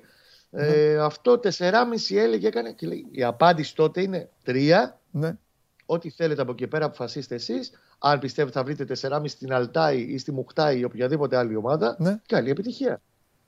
Και εκεί είναι το πράγμα αυτή τη στιγμή. Τώρα βεβαίως δεν θέλω να προ. Ε, τέλος πάντων, να προκρίνω ή να πω ότι θα γίνει αυτό ή το άλλο. Μια διαπραγμάτευση πάντα έχει πάρα πολλά κομμάτια και πάρα πολλά επεισόδια. Το έχουμε δει ειδικά στον Παναθηναϊκό στο παρελθόν. Πάρα πολλές ε, διαπραγματεύσεις να τραβάνε επί μήνες. Μμ. Αυτή τη στιγμή περιμένουμε μέσα στα, είτε σήμερα είτε αύριο το μεθαύριο, μέχρι τις 31 τέλος πάντων, την επίσημη κουβέντα. Εάν εκεί παρατηρηθεί απόσταση ότι επιμείνει πλέον η ποδοσφαιριστική πει, παιδιά, εμεί 4,5. Τι μου λέτε τώρα, παίρνει 4-3-80 ρητών, εμεί θέλουμε 4,5. Με γεια σα, με χαρά σα. Δεν θα τα πάρει το Παναγιακό αυτά τα λεφτά. Είναι ξεκάθαρο. Στο παιδό. Ξεκάθαρο. Η- Και εδώ δεν έχει Η ούτε παρέμβαση ερώτηση. αλαφούς, Ναι, ναι, ναι, ναι, ναι, το καταλάβαμε όλοι. ούτε, Η ερώτηση των ξέρεις, 200.000. γινόταν σε άλλες φορές. Φεύγει τώρα ή μπορεί και να μείνει και να πάει το καλοκαίρι όπου θέλει. Ή μπορεί να πάει και σε ελληνική ομάδα. Ε, θα μπορεί να κλείσει όπου θέλει. Εγώ νομίζω ότι εφόσον καταλήξουν κάποια στιγμή οι δύο πλευρές ότι παιδιά, εμείς δεν τα βρίσκουμε. Ναι, Τι το είναι και αυτό μέσα στην αγορά είναι. ναι. Παναθηναϊκός θα επιδιώξει να βρει μια ομάδα να πάει τώρα και να πουληθεί για 300, 200, Ωραία. 350 όσα μπορεί να πάρει. Δίνεις πιθανότητες, γιατί το έχουμε ζήσει με πολλούς. Δίνεις πιθανότητες Ναι. ο Χατζιωβάνη να έχει δεχθεί, όχι ο- το παιδί το ίδιο, ο Ατζέτου, να έχει δεχθεί κρούση από ελληνική ομάδα; Τον Ολυμπιακό, τον Μπάοκ, πριν, όποιον να αυτή είναι. τη στιγμή πιστεύω ότι είναι ελάχιστες πιθανότητες να γίνει κάτι τέτοιο. Α. Το αν θα πάει έξω και θα γυρίσει μετά από ένα χρόνο να παίξει. σε Αυτό κάποιον είναι άλλο, τους Κώστα, άλλους, εντάξει. Δεν είναι το άλλο κομμάτι. Τώρα αυτή τη στιγμή πάντως, Ναι. με όση σιγουριά μπορώ να σου το πω, ε, δεν τίθεται τέτοιο θέμα. Μάλιστα. Και στον ίδιο δηλαδή, αν θέλει να φύγει, θα προτιμήσει να φύγει να πάει κάπου στο εξωτερικό, γιατί εντάξει, πιστεύει το παιδί ότι ήρθε η ώρα να παίξει και έξω κάποια στιγμή. Κανένα πρόβλημα. Αυτό Και όλα, δεν είναι. όλα στην αγορά είναι και όλα θεμητά είναι. Απλά σου λέω τα νούμερα αυτά δεν θα τα δώσει ο Παναθηναϊκός δεδομένο. Μμμ. Λοιπόν, ε, πάμε και στον κόσμο για να σε αφήσω. Ένας Ναι. γκρινιάζει, κλασικά ο νεόφυτος γκρινιάζει. Ο νεόφυτος ο φίλος σου που του έκανε την άλλη φορά για τις τουαλέτες. Γκρινιάζει. Αν λέει αυτά γινόντουσαν τώρα με τον Μπόλωνη, Και Δεν δεν θα- γινόντουσαν; αυτό που λέει, λέει γίνονται τώρα τα φοβερά με τον Μπόλωνη, δεν θα μιλούσε κάποιος. Δεν ξέρω τι γίνεται. Δεν καταλαβαίνω τι δεν θέλει να ξέρω. πει ο ποιητής. Προφανώς Α, γίνονται θέλει να πράγματα πει- που γίνονται πράγματα τα οποία άμα γίνονταν με τον Μπόλον θα γινόταν χαμός. Κάτι τέτοιο καταλαβαίνω εγώ. Τέλος πάντων. Άλλος φίλος λέει για ένα συν ένα ο Βι- του Διαφάνης είναι καλό συμβόλαιο. Άλλος λέει να φύγουν τα νεκρά συμβόλαια από την ομάδα. Άλλος ρωτάει με τον Κουρμπέλη τι γίνεται. Ωραία. Να βάλουμε ένα-ένα σειρά, πάτα λίγο. Μισό πλέον. λεπτό. Μισό λεπτό. Ναι. Ναι, ναι, ναι. Ε, πλην Αλεξανδρόπουλου οι άλλοι Έλληνες τίποτα. Ε, πόσο πιστεύεις ότι έχει μικρύνει το DNA ε, όλου του οργανισμού και των φιλάθλων όταν γίνεται συζήτηση και το τέταρτος βγαίνει στο τέλος της κουβέντας ότι είναι όλα οκ; Αν πιστεύεις ότι θα, το, θα πάει για το κύπελο, ότι μπορεί να, μπορεί να το χτυπήσει το κύπελο. Αν πιστεύεις ότι η έλευση του Γιωβάνοβιτς είναι το σημαντικότερο γεγονός, Τώρα σε διέλυσα. Σου τα έχω βάλει όλα, μην ξέρει το κεφάλι σου. Κρατάω, τα κρατάω, μη σε νοιάζει. Ποσοστό μεταπόλησης από Βλαχοδήμο αν υπάρχει. Άλλο έγκλημα εκεί. Άλλο έγκλημα εκεί. Αυτά. Είχε ο Παναθηναϊκός ποσοστό μεταπόλης 10%. Α, Και επειδή τότε είχε έπεφτε μαύρη πείνα και η Μπενφίκα δεν είναι τίποτα γατιά, είναι αετόπουλα γιατί τη Λισαβόνας. Όταν λοιπόν ε, ε, υπήρχε η τεράστια ανάγκη σε εκείνη τη σεζόν 17-18 για ρευστότητα, χρειαζόταν χρήματα ο Παναθηναϊκός, πουλήθηκε για 300 χιλιάρικα το 10% του ποστού μεταπόληση του Βλαχοδήμου στην Πενφύκα. Η Μπενφίκα αγόρασε και το υπόλοιπο 10%, έδωσε άλλα 300 χιλιάρικα και λέει: Παίρνετε και αυτό και γεια σας. Άλλο έγκλημα αυτό. Okay. Τι μου θυμίζεις τώρα, γιατί μου ανεβάζεις την πίεση. Λοιπόν. Ένα-ένα. Ε, ναι, ο Γιωβάνοβιτς για μένα ο Αλαφούζος. Μεγάλη κουβέντα. Ε, μεγάλη μπουκιά φάει, μεγάλη κουβέντα μην πεις. Για μένα μετά από χρόνια έχει βρει τζακπότ στο θέμα προπονητή. Καλό είναι να το εξαργυρώσει μέχρι τέλους και να μην έχουμε τίποτα παλαβά. Ευελπιστώ ότι δεν θα γίνει γιατί εντάξει. Κάποια στιγμή μαθαίνουμε όλοι τα λάθη μας. Ένα το κρατούμενο. Δύο, για το Βιαφάνη που λέει ο φίλε για ένα συν ένα χρόνια. Ο Βιαφάνη αυτή τη στιγμή παίρνει 620.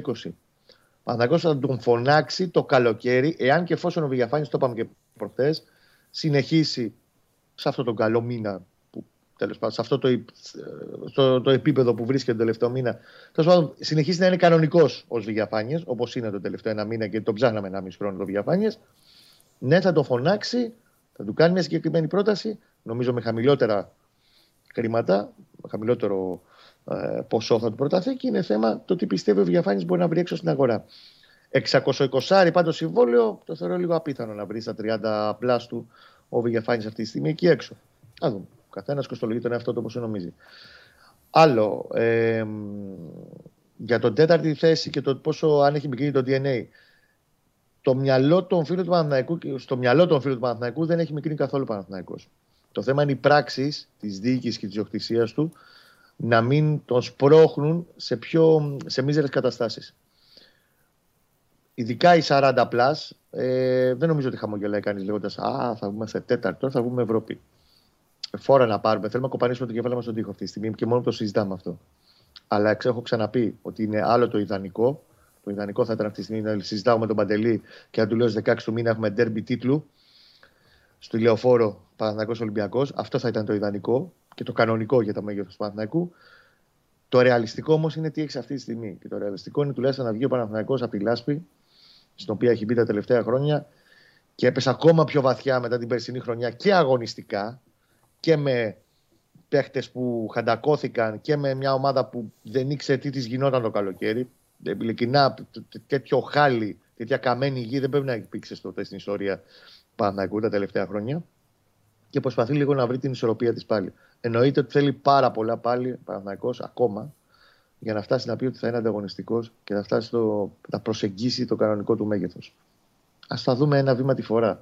Και εγώ αυτή τη στιγμή, άμα μου λέει πάτα ένα κουμπάκι να γίνω Παναθυνακό των προηγούμενων ετών, μέχρι και το 2010 που έπαιρνε το πρωτάθλημα ή του 2012 που διεκδικούσε με το Λέτο, θα, θα, θα έψαχνα με χέρια και με πόδια να το πατήσω το κουμπί. Το θέμα είναι να μιλάμε ρεαλιστικά.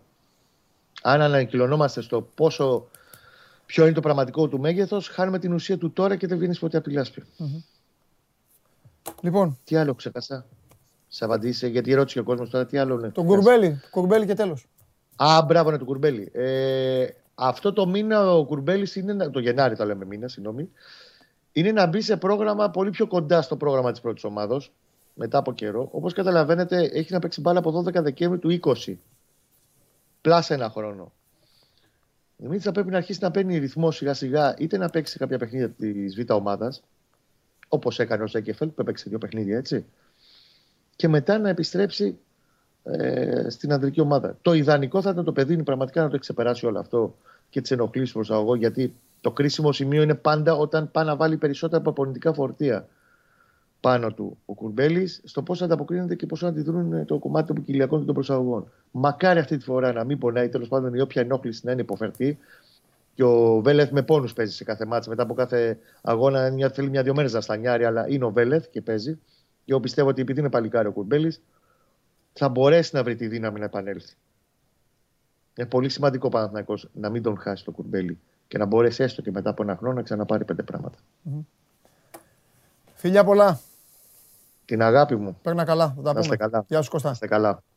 Λοιπόν, αυτός ήταν ο Κώστας Γουλής. Αυτή ήταν η αναδρομή μας, όπως κάναμε χθες για την ΑΕΚ, για τον Παναθηναϊκό και σε λίγο για τον ΠΑΟΚ. Αύριο είναι η σειρά του Ολυμπιακού μαζί με το, μαζί με το μπάσκετ. Ε, γιατί αύριο έχουμε και Ευρωλίγκα και ό,τι άλλο προκύψει. Επαναλαμβάνω, σήμερα έχουμε Premier, συνεχίζεται. Ε, υπάρχει εκκρεμότητα, η αναμονή για τα καινούρια τεστ στην ομάδα μπάσκετ του Ολυμπιακού. Άλλοι τρεις θετικοί, αναβάλλεται το παιχνίδι. Αν δεν υπάρχει άλλο θετικό δείγμα ή αν είναι δύο ή λιγότεροι, τότε ο Ολυμπιακός παίζει προς μεγάλη του ατυχία λόγω των συγκεκριμένων απουσιών που έχει και είναι πάρα πολύ σοβαρές και σε, κομβικά, σε κομβικότατο σημείο στο γήπεδο. Θα παίξει με την Τσέσκα αποδεκατισμένος. Ε, ε, πώς, ε, πώς πάει το πόλ, το, το πόλ του τραγουδιστή. Έλα μωρέ, Way μακράν τώρα. Sport24.gr κάθετος vote. Ποιον θα θέλατε να σας, ε, να σας πει τα κάλαντα από το Σπανούλι, τον Μπουρίσι, τον Betway. Τι έχει ψηφίσει ο κόσμος; Ε, βέβαια. Πολύ σωστό. 48,1 ε, ο Petway, ε, μετά ο Σπανούλης, μετά ο Μπουρούσης. Ε, άμα δεν βάζεις τριγκαδόρικα αγωνιστικά, δεν ψηφίζουν. Σε να σ' αρέσει τώρα ο Χαβαλές, ε, δεν βλέπεις. Ε, άμα βάλ τους, βάλε να δεις. Θέλετε να φύγει ο προπονητής σας. Βάλε. Αύριο. Βάλε αύριο. Εγώ σε προκαλώ. Βάλε. Θέλετε να φύγει ο προπονητής σας. Όποιον προπονητή θες βάλε. Λοιπόν, ε, ακούω τη φωνή μου. Λοιπόν, βάλε όποιον θέλεις. Ε, πάμε. Συνεχίζουμε.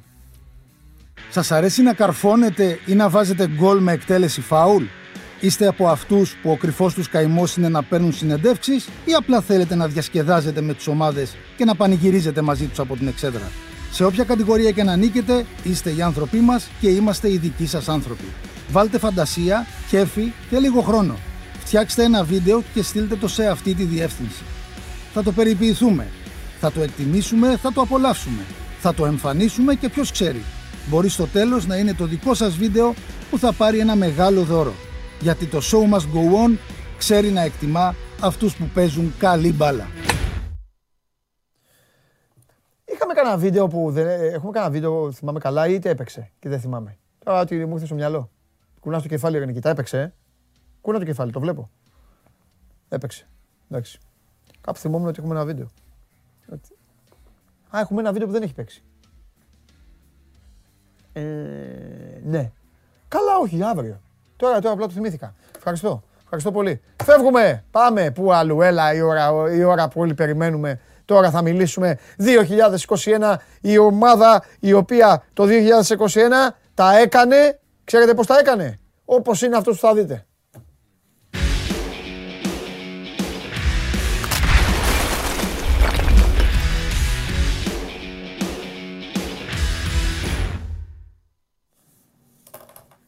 Όμορφα πήγα τα πράγματα. Αχ, αδερφέ μου. Αχ. Κάτσε να, να βρω την άκρη μου με αυτό. Περίμενε, περίμενε να είμαι στο Με σένα, κανονικά τώρα με σένα, γουστάρω κιόλας δηλαδή, όχι, πρέπει να ξεκινήσω τώρα και να τελειώσουμε τα μεσάνυχτα. Γιατί, αυτό δεν θα γίνει. Ε, όχι. Α, κάποια στιγμή να φύγουμε κιόλας. Να φύγουμε, έχουμε δουλειές να κάνουμε. Να προφυλαχτούμε από τον κορονοϊό. Πώς πάει εκεί πέρα με τον κορονοϊό; Χαμός γίνεται. Ε, εντάξει, όμως. Εδώ σε, σε πέρασαν εδώ.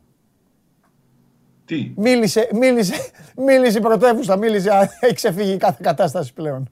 Εντάξει, φίλε, αλλά μην ξεχνάς ότι εδώ είναι στο 50% ήταν μέχρι πριν λίγο διάστημα. Ναι, καλά, δεν το συζητάμε. Δηλαδή, καλά, άμα το πάμε και στην αναλογία του πληθυσμού, έχεις δώσει ρεσιτάλ εκεί, άστο. Ναι. Άστο. Πάντα παραδοσιακά. Ναι. Πατροπαράδοτη ναι. Θεσσαλονίκη. Ναι, ναι, ναι, ναι. Λοιπόν, πάμε. Πάμε. Θα το κάνω όπως το έκανα και στους άλλους για να το πάρουμε λίγο με τη σειρά. Πριν μπει το 21, ο ΠΑΟΚ αλλάζει προπονητή. Ναι. Φεύγει ο Άμπελ Φερέιρα για να πάει στη Βραζιλία και να κατακτήσει με την Παλμέιρας δύο Λιμπερταδόρες και τη θέση του την παίρνει ο Πάμπλο Γκαρσία. Ο Πάμπλο Γκαρσία λοιπόν ξεκινάει ένα τρίμηνο δουλειάς πριν φύγει το 20. Ξεκινάει λοιπόν το 21. Το 21 που μας ενδιαφέρει βρίσκει στις 4 Ιανουαρίου Αυτά προηγουμένως με το γουλί δεν μπορούσα να τα πω, γιατί δεν υπήρχε, δεν υπήρχε δείγμα, δεν υπήρχε αυτό, το, αυτό που θα ακούσει τώρα ο Σάβας και εσείς που θα δείτε. Ούτε καν με το Βαγγέλη δεν υπήρχε αυτό. Ο Πάοκ είναι ένα κεφάλαιο μόνος του. Μια ξεχωριστή ιστορία μόνος του. Και το έχετε καταλάβει και από τους διαλόγους μας εδώ με το Σάβα. Ολυμπιακός 36, Πάοκ 29. Αυτό είναι το καλημέρα στο 2021. 14η αγωνιστική. 12 αγωνιστικές μετά, 26η αγωνιστική, με Πάμπλο Γκαρσία, έχει σημασία αυτό γιατί κάποια στιγμή κατά τη διάρκεια της συζήτησης θα ξαναφάμε τα μουστάκια μας με το, με το Σάβα, όπως γίνεται συνέχεια όταν πάει εκεί η κουβέντα. 26η αγωνιστική λοιπόν, Ολυμπιακός 67, ΠΑΟΚ 51. Η διαφορά από τους 7 πήγε στους 16. Και εκεί τελειώνει, ε, συγγνώμη, συγγνώμη, πολύ χειρότερο. Είπα τους βαθμούς του Άρη. ΠΑΟΚ 47. Δηλαδή η διαφορά από τους 7 πηγαίνει στους 20. 67-47. Μπαίνει ο ΠΑΟΚ στα play-off και εκεί που έχει 47 με την ΑΕΚ 48 και τον Άρη 51, εκεί κάνει ένα ντεμαράζ δικό του, ολό δικό του, ο Ολυμπιακός έχει εξαφανιστεί, τελειώνει με 90 βαθμούς το πρωτάθλημα και τα play-off, αλλά αφήστε τον Ολυμπιακό στην άκρη, αύριο ο Ολυμπιακός. Ο ΠΑΟΚ λοιπόν καταφέρνει να βγει δεύτερος με 64 βαθμούς. Ξεκινάμε από αυτό, όπως κάνουμε με όλους, για να πιάσουμε καλά τη χρονιά. Ναι. Κοίταξε. Εδώ λοιπόν έχουμε μια ξεκάθαρη εικόνα. Γίνεται η αλλαγή του προπονητή, ο ΠΑΟΚ χαντακώνεται στην κανονική περίοδο, μένει 20 βαθμούς πίσω από τον πρώτο και, και μένει τέταρτος και στα play-off, τελειωμένα play-off για τη θέση του πρωταθλητή, θα μπορούσαν και να μην γίνουν, να πηγαίναν στην πλατεία Αλεξάνδρας και να λέγανε έλα πάρτο, έφυγες. Περνάει δεύτερος. Και περνάει δεύτερος γιατί κάνει κάτι σε συνδυασμό και με την κατάκτηση του κυπέλου, απλά την έχω αφήσει στην άκρη αυτή για να το πούμε ξεχωριστά, γιατί ναι. νομίζω ότι είναι το καλύτερο γεγονός. Θα εξηγήσω όσο μπορώ με το δικό μου το μυαλό, έτσι, με το δικό μου το σκεπτικό. Όλα ναι. αυτά που λες για το ότι έφυγε ο Ολυμπιακός μπροστά και ότι η χρονιά για το ΠΑΟΚ ήταν στην πραγματικότητα χαμένη είναι πολύ σωστό. Ναι. Και τελειώνει την κανονική περίοδο ο ΠΑΟΚ, αν θυμάσαι, με ήττες από, την Τρίπολη, από τον Αστέρας στην Τρίπολη. Ναι.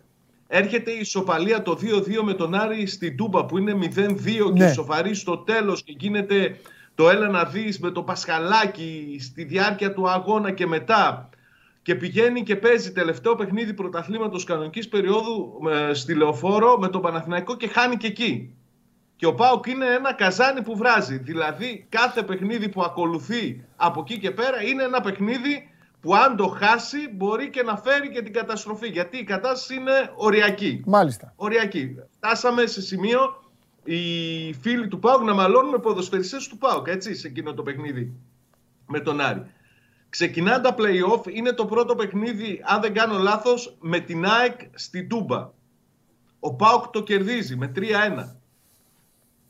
Και αρχίζει και παίρνει λίγο τα πάνω. Το έρχεται μια ήττα η οποία μπαίνει στο πρόγραμμα ως παρεπόμενο της προσπάθειας του Πάουκ να φτάσει στον τελικό του κυπέλου γιατί ακολουθούν τα ημιτελικά με την ΑΕΚ και νομίζω ότι εκείνα τα παιχνίδια με την ΑΕΚ σε αυτό το διάστημα που κάνει 4 στις 4 νίκες και εξασφαλίζει με αυτές τη δεύτερη θέση στο πρωτάθλημα. Α, θα βάλω και το παιχνίδι με τον Ολυμπιακό στην Τούμπα το 2-0 και θα σου πω γιατί, αλλά άφησε με λίγο να ολοκληρώσω με την ΑΕΚ. Οι τέσσερις νίκες που κάνει με την ΑΕΚ σε εκείνο το διάστημα, δύο για τα ημιτελικά του κυπέλου, που του εξασφαλίσουν την παρουσία στο μεγάλο τελικό της 22ης Μαΐου και δύο για τα play-off που του δίνουν τη δεύτερη θέση είναι η πανάκια, είναι η λύση όλων των προβλημάτων του ΠΑΟΚ. Εκεί κρίθηκε η χρονιά για το ΠΑΟΚ και τον Παύλο Γκαρσία.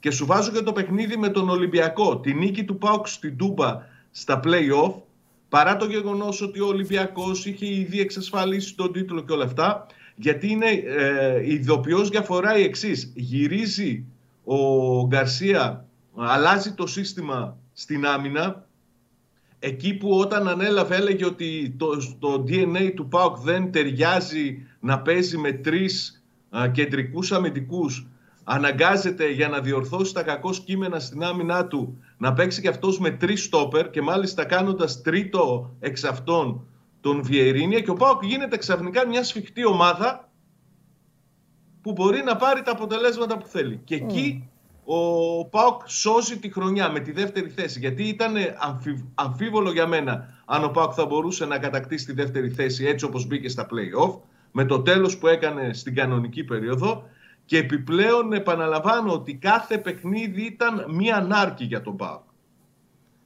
Είτε ήταν τα παιχνίδια με τον Άρη, είτε με τον Ολυμπιακό, είτε με την ΑΕΚ, όλα τα παιχνίδια ήταν νάρκες. Δηλαδή μπορούσαν να γίνουν τα πάντα σε περίπτωση ήττας, να, να διαλυθεί το σύμπαν. Και τελικά κατάφερε και με αυτή την αλλαγή στο σχηματισμό ο Πάουκ να ανταπεξέλθει, να βγει δεύτερος που ήταν ο μήνυμου στόχος σε μια χρονιά χαμένη στο πρωτάθλημα και τελειώνοντας τα play-off να έχει εξασφαλισμένο και το εισιτήριο για το τελικό με τον Ολυμπιακό, το οποίο είναι μια τελείως διαφορετική ιστορία. Ωραία.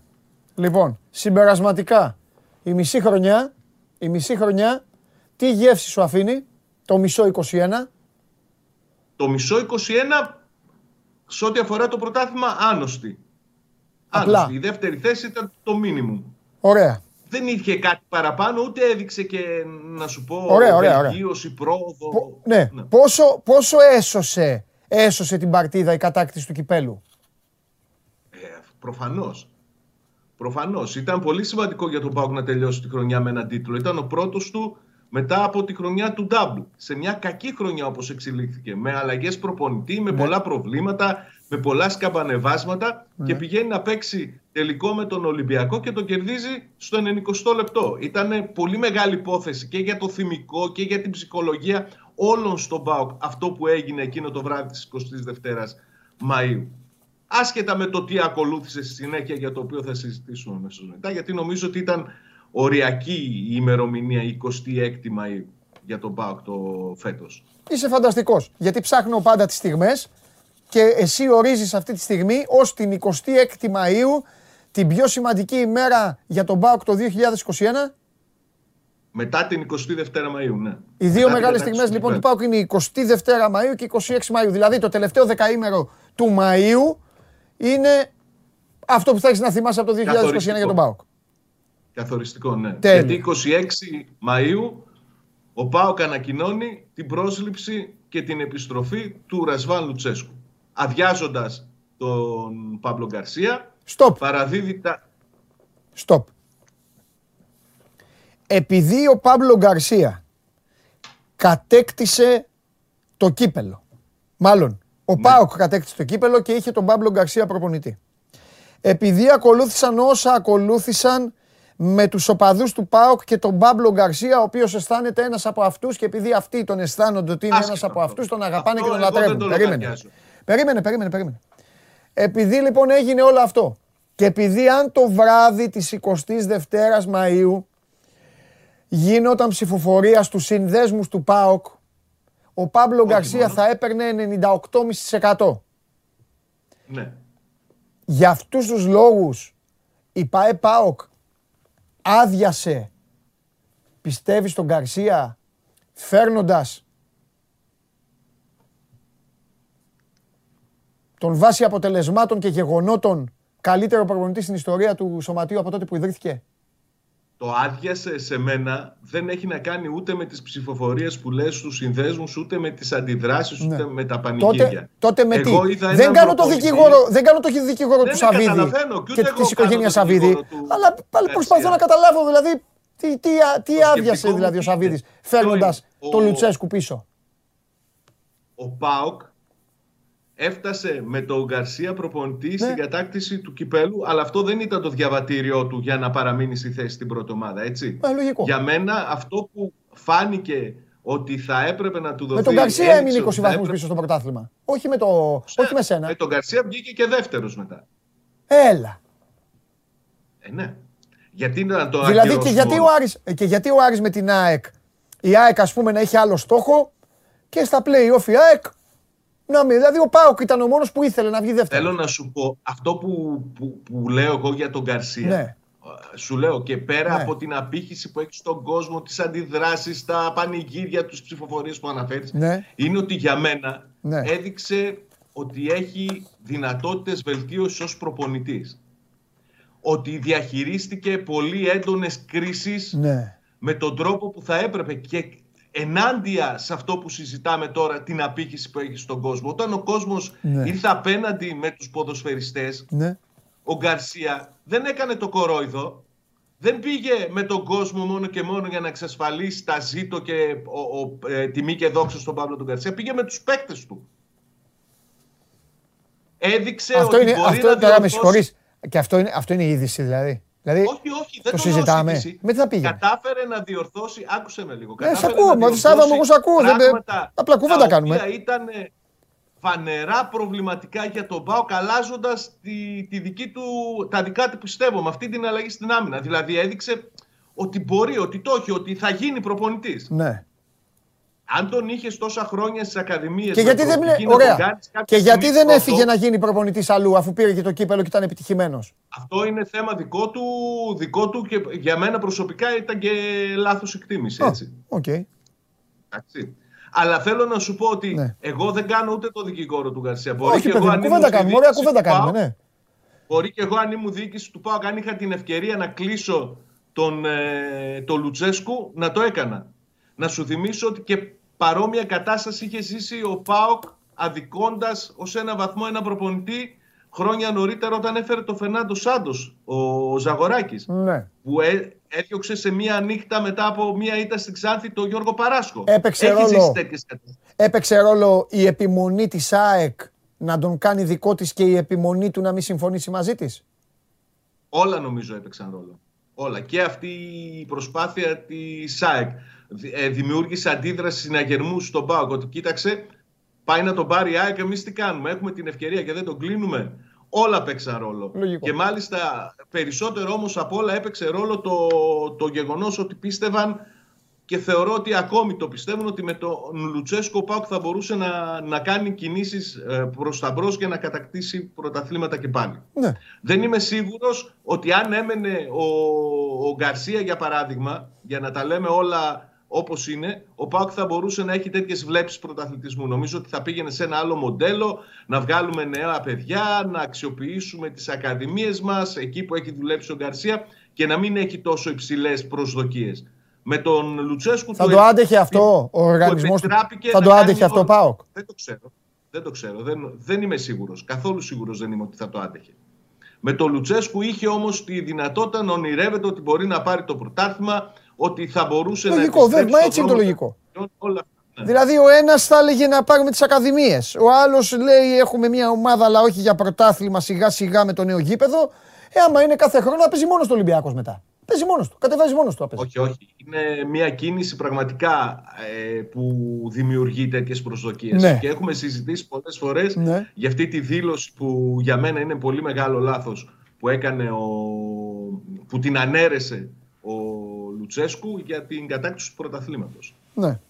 Λοιπόν. Για μένα ήταν λάθος που ο Λουτσέσκου στη συνέχεια των μηνών ανέρεσε τη δήλωση που έκανε την πρώτη συνέντευξη που είπε: Εγώ ήρθα για να πάρω το πρωτάθλημα. Ε, για μια χαρά δήλωση ήταν αυτή. Συμφωνώ μαζί σου. Συμφωνώ. Λοιπόν, και φτάνουμε λοιπόν. Το έρχεται ο Λουτσέσκου. Έρχεται ο Λουτσέσκου. Ο Γκαρσία πηγαίνει στο, στη β' ομάδα. Και φεύγουν ο Τζόλης, οριστικοποιείται το φευγιό του Γιαννούλη, γιατί ενεργοποιήθηκε η οψιόν από τα καναρινάκια τα οποία έχουν ξεπουπουλιαστεί και του χρόνου θα παίζουν στην Championship κατά πώς φαίνεται. Α δούμε τι θα κάνουν και απόψε, τέλος πάντων. Ο... Φεύγει ο Περέιρα, φεύγει ο Νινούα, πάει δανεικό στην Ανόρθωση, ο Λάμπρου πάει δανεικό στον Όφη, ο φίλος ο Άρντα πάει και αυτό στην Κύπρο, ο Κρμέντσικ λύγει ο δανεισμός του. Και ε, φεύγει και ο Μπάμπα, ο, ο φίλος μας. Μπαμπά, μεγάλη ιστορία ο Μπαμπά. Μεγάλη ιστορία. Περάσαμε όλο καλοκαίρι με τον Μπαμπά. Με το Euro και με τον ναι. Μπαμπά πέρασε το καλοκαίρι. Με τον Μπαμπά και τον Τζιοβίνγκο. Και τον Τζιοβίνγκο. Περάσαμε το καλοκαίρι. Το Τζιοβίνγκο, σωστά. Και πιάνουν λιμάνι Θεσσαλονίκης. Ο Μίτριτσα. Γυρίζει ο Ακπομ. Νομίζω ότι θα πρέπει να το πάρουμε λίγο εξ αρχής, να δούμε τι έγινε. Τι, τι έγινε; Στις μεταγραφές. ναι, θα το πούμε, απλά τα ονόματα λέω εγώ. Ναι, ε, ωραία. Ο Σίντκλεϊ, ο Κούρτιτς, ο Ολιβέηρα, ο οποίος κακομύρης ήταν να στήθηκε γύρω του μια ομάδα και σακατεύτηκε.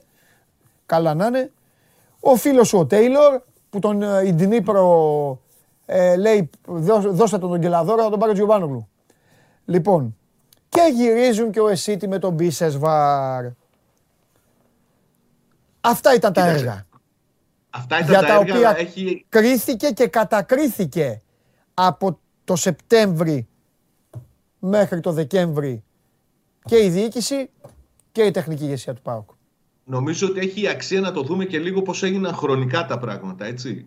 Ο ΠΑΟΚ κλείνει ως ελεύθερο τον Τέιλορ πρώτη μεταγραφή, συμφωνεί μετά από μεγάλες διαπραγματεύσεις, σκληρές διαπραγματεύσεις τον Έλσον Ολιβέηρα και σηματοδοτεί ότι αλλάζει και η πολιτική του ΠΑΟΚ στα συμβόλαια γιατί προσφέρει γη και είδωρ στον Ολιβέηρα για να έρθει στην Τούμπα και κλείνει με δανεισμό για δύο χρόνια τον Κούρτιτς αγοράζοντας στην πραγματικότητα το συμβόλαιό του με 1,2 εκατομμύρια ευρώ το, το χρόνο. Και η περίπτωση του Κούρτιτς δείχνει ότι πλέον αλλάζουν τα συμβόλαια στον ΠΑΟΚ. Δεν είναι προς τα κάτω όπως ήταν τα προηγούμενα χρόνια, πηγαίνουν και πάλι προς τα πάνω και λες και μπαίνει ένας κόφτης σε αυτοκίνητο με συγκεκριμένες ταχύτητες, σταματούν τα πάντα. Και ο Πάο ξανακάνει μεταγραφές στο τέλος του Αυγούστου φαίνοντας με δανεισμό Μίτριτσα, Ακπομ, μετά τον τραυματισμό του Νέλσον Ολιβέηρα και, και το Σίτγκλεϊ. Και ενδιάμεσα τέλη Ιουλίου ανανεώνει και το συμβόλαιο του, του Σβιντέρσκι. Το μεγάλο πρόβλημα για τον ΠΑΟΚ για μένα ήταν αυτό το κενό διάστημα από τη μέρα που έκλεισε η, απο... η μεταγραφή του Κούρτιτς μέχρι το τέλος του... της μεταγραφικής περίοδου. Ο Ποπάου ξόδεψε όλο του το χρόνο. Έρχεται ο Τζιοβίνγκο, δεν έρχεται ο Τζιοβίνγκο. Μένει ελεύθερος ο Τζιοβίνγκο, δεν μένει ελεύθερος ο Τζιοβίνγκο. Το θέλουν και στην Ιταλία το Τζιοβίνγκο, δεν το θέλουν στην Ιταλία το Τζιοβίνγκο. Και κατά δεύτερο, σε δεύτερο πλάνο με τον έρωτα που έπαθαν ξαφνικά οι, οι άνθρωποι του ΠΑΟΚ με τον ε, Μπάμπα. Είπαμε, παιχτάρα, πολύ καλός ποδοσφαιριστής, έδειξε ότι μπορεί να βοηθήσει τον ΠΑΟΚ, αλλά δεν ήταν καθόλου σίγουρο με τις ε, συνθήκες που επικρατούσαν στη σχέση του με την Τσέλσι ότι ο ΠΑΟΚ θα μπορούσε να τον αποκτήσει τόσο εύκολα όσο θα περίμενε κανείς. Και φτάσανε στο τέλος του, της μεταγραφικής περίοδου άρον-άρον να προσπαθούν να φέρνουν και πάλι παίκτες όχι για να βελτιώσουν την ποιότητα που θα έπρεπε να βελτιωθεί για να πάει ο Πάοκ να πάρει το πρωτάθλημα, αλλά να κλείσουν τρύπες. Να, να κλείσουν έναν ακραίο μπακ για να καλύψουν το, το Βιερίνια, να κλείσουν έναν επιθετικό για να καλύψουν τον τραυματισμό του Νέλσον Ολιβέηρα και να πάρουν έναν εξτρέμ που μετά τη φυγή του Τζόλι δεν υπήρχε στην ομάδα. Και τελειώνει η μεταγραφική περίοδος και βγαίνει ο Λουτσέσκου, ο φίλος μας, και λέει ότι ξέρετε με τις μεταγραφές που έγιναν ο ΠΑΟΚ θα παλέψει όλα τα παιχνίδια. Δεν λέει θα πάω να πάρω το πρωτάθλημα όπως έλεγε πριν. Θα πάει να παλέψει τα παιχνίδια. Δεν ξέρω τι μεσολάβησε εκείνο το διάστημα τον, τον Αύγουστο και ε, στο τέλος έγινε πραγματικά μεγάλη προσπάθεια. Τελευταίες ημέρες των μεταγραφών ο ΠΑΟΚ έκανε πολύ μεγάλη προσπάθεια να ενισχύσει την ομάδα του αλλά ήταν πολύ αργά και δεν μπόρεσε να βρει τις ευκαιρίες που θα περίμενε να, να βρει. Και έτσι μπήκε η χρονιά με τον ΠΑΟΚ να φτάνει τουλάχιστον στους ομίλους του Conference League που ήταν πολύ σημαντική εξέλιξη γιατί ήταν ένας βασικός στόχος να ξεκινάει το πρωτάθλημα δείχνοντας μια του ύψους, μια του βάθους σε απόδοση αλλά παίρνοντας αποτελέσματα κυρίως εκτός έδρας και λιγότερο στην Τούμπα μέχρι που φτάσαμε στην κατάρρευση του, του τέλους του Νοεμβρίου με τις συνεχόμενες ήτες, με την εικόνα της ομάδας να είναι κάκιστη, με τους παίκτες να μένουν από ενέργεια, να παραδέχεται ο Λουτσέσκο ότι πλέον η ομάδα έχει καταρρεύσει, ότι πρέπει να βάλω συγκεκριμένους ποδοσφαιριστές σε ειδική διαχείριση για να επιστρέψουν και να καταφέρνει ο Πάοκ να κερδίσει εκείνη την τελευταία αγωνιστική τον ομίλο του Κόφερες League τη Λίκον, να το βολέψει το αποτέλεσμα στην Κοπεκάγη και να περάσει την επόμενη φάση και να πάρουν λίγο τα πάνω τους και να κλείσουν ως ένα βαθμό ικανοποιητικά με πέντε συνεχόμενες νίκες τη, τη χρονιά. Αυτό ήταν το 21 για τον Πάοκ. Τι γεύση σου αφήνει; Περίεργη. Πολλά σκαμπανεβάσματα, πολλές περι... πολλές φορές δεν ήξερες τι μπορεί να ξημερώσει ε, η επόμενη έχει μέρα. Έχει και γλύκα μέσα, δηλαδή. Αν ήταν σέικερ τώρα αυτό το πράγμα. Θα έχει, γιατί το κύπελο ήταν μεγάλη υπόθεση. Κάτσε, ρε, το ναι, η γεύση όμως στο τέλος δεν θα ήταν πικρή, Σάβα, από όλο αυτό. Όλο το 21 όπως το περιέγραψες. Είναι δύο, χα, δύο χαμένα πρωταθλήματα. Προσπαθώ να το σκεφτώ σε τέτοιο. σε, σε κοκτέιλ. Σάβα μου, που είναι σκέψου το σε κοκτέιλ. Σάβα μου, άκου, άκου, άκου, άκου. Θα στο κάνω πιο εύκολο. Μια... Θα στο κάνω πιο εύκολο επειδή ρώτησε εδώ και ένας φίλος ε, για μένα γιατί μου, έλε, μου έγραψε παντελή, εσύ δεν έλεγες για τον Πάοκ. Ναι, εγώ έλεγα ότι ο ανταγωνιστής του Ολυμπιακού είναι ο Πάοκ και το πιστεύω. Εδώ όμως σημασία δεν έχει τι λέω εγώ. Πες μου κάτι. Αυτή τη στιγμή στην Ελλάδα, βάσει δομής διοίκησης κινήσεων, άλλο τι έκανε η ΑΕΚ την τελευταία στιγμή, λόγω της τελευταίας τετρα, τε, τετραπενταετίας, όλο αυτό. Ο ανταγωνιστής του Ολυμπιακού, ο Πάοκ, δεν είναι; Πιστεύω πως ναι. Ωραία. Ναι.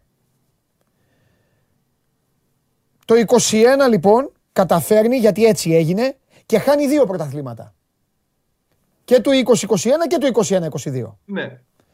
Ε, δεν είναι πικρή γεύση, ρε Σάβα, που μένει τώρα από αυτή τη χρονιά, από τις 365 μέρες. Πικρή γεύση είναι. Ε; Πικρή είναι η Ε, γεύση. αυτό σου δεν λέω. το συζητάμε. Το Αλλά αν έχει και μπήκε εκείνο το τώρα, ιδιαίτερο- αν μπήκανε πέντε σταγόνες γλύκας με το κύπελο, εννοείται. Κουταλιά της σούπας μπήκε.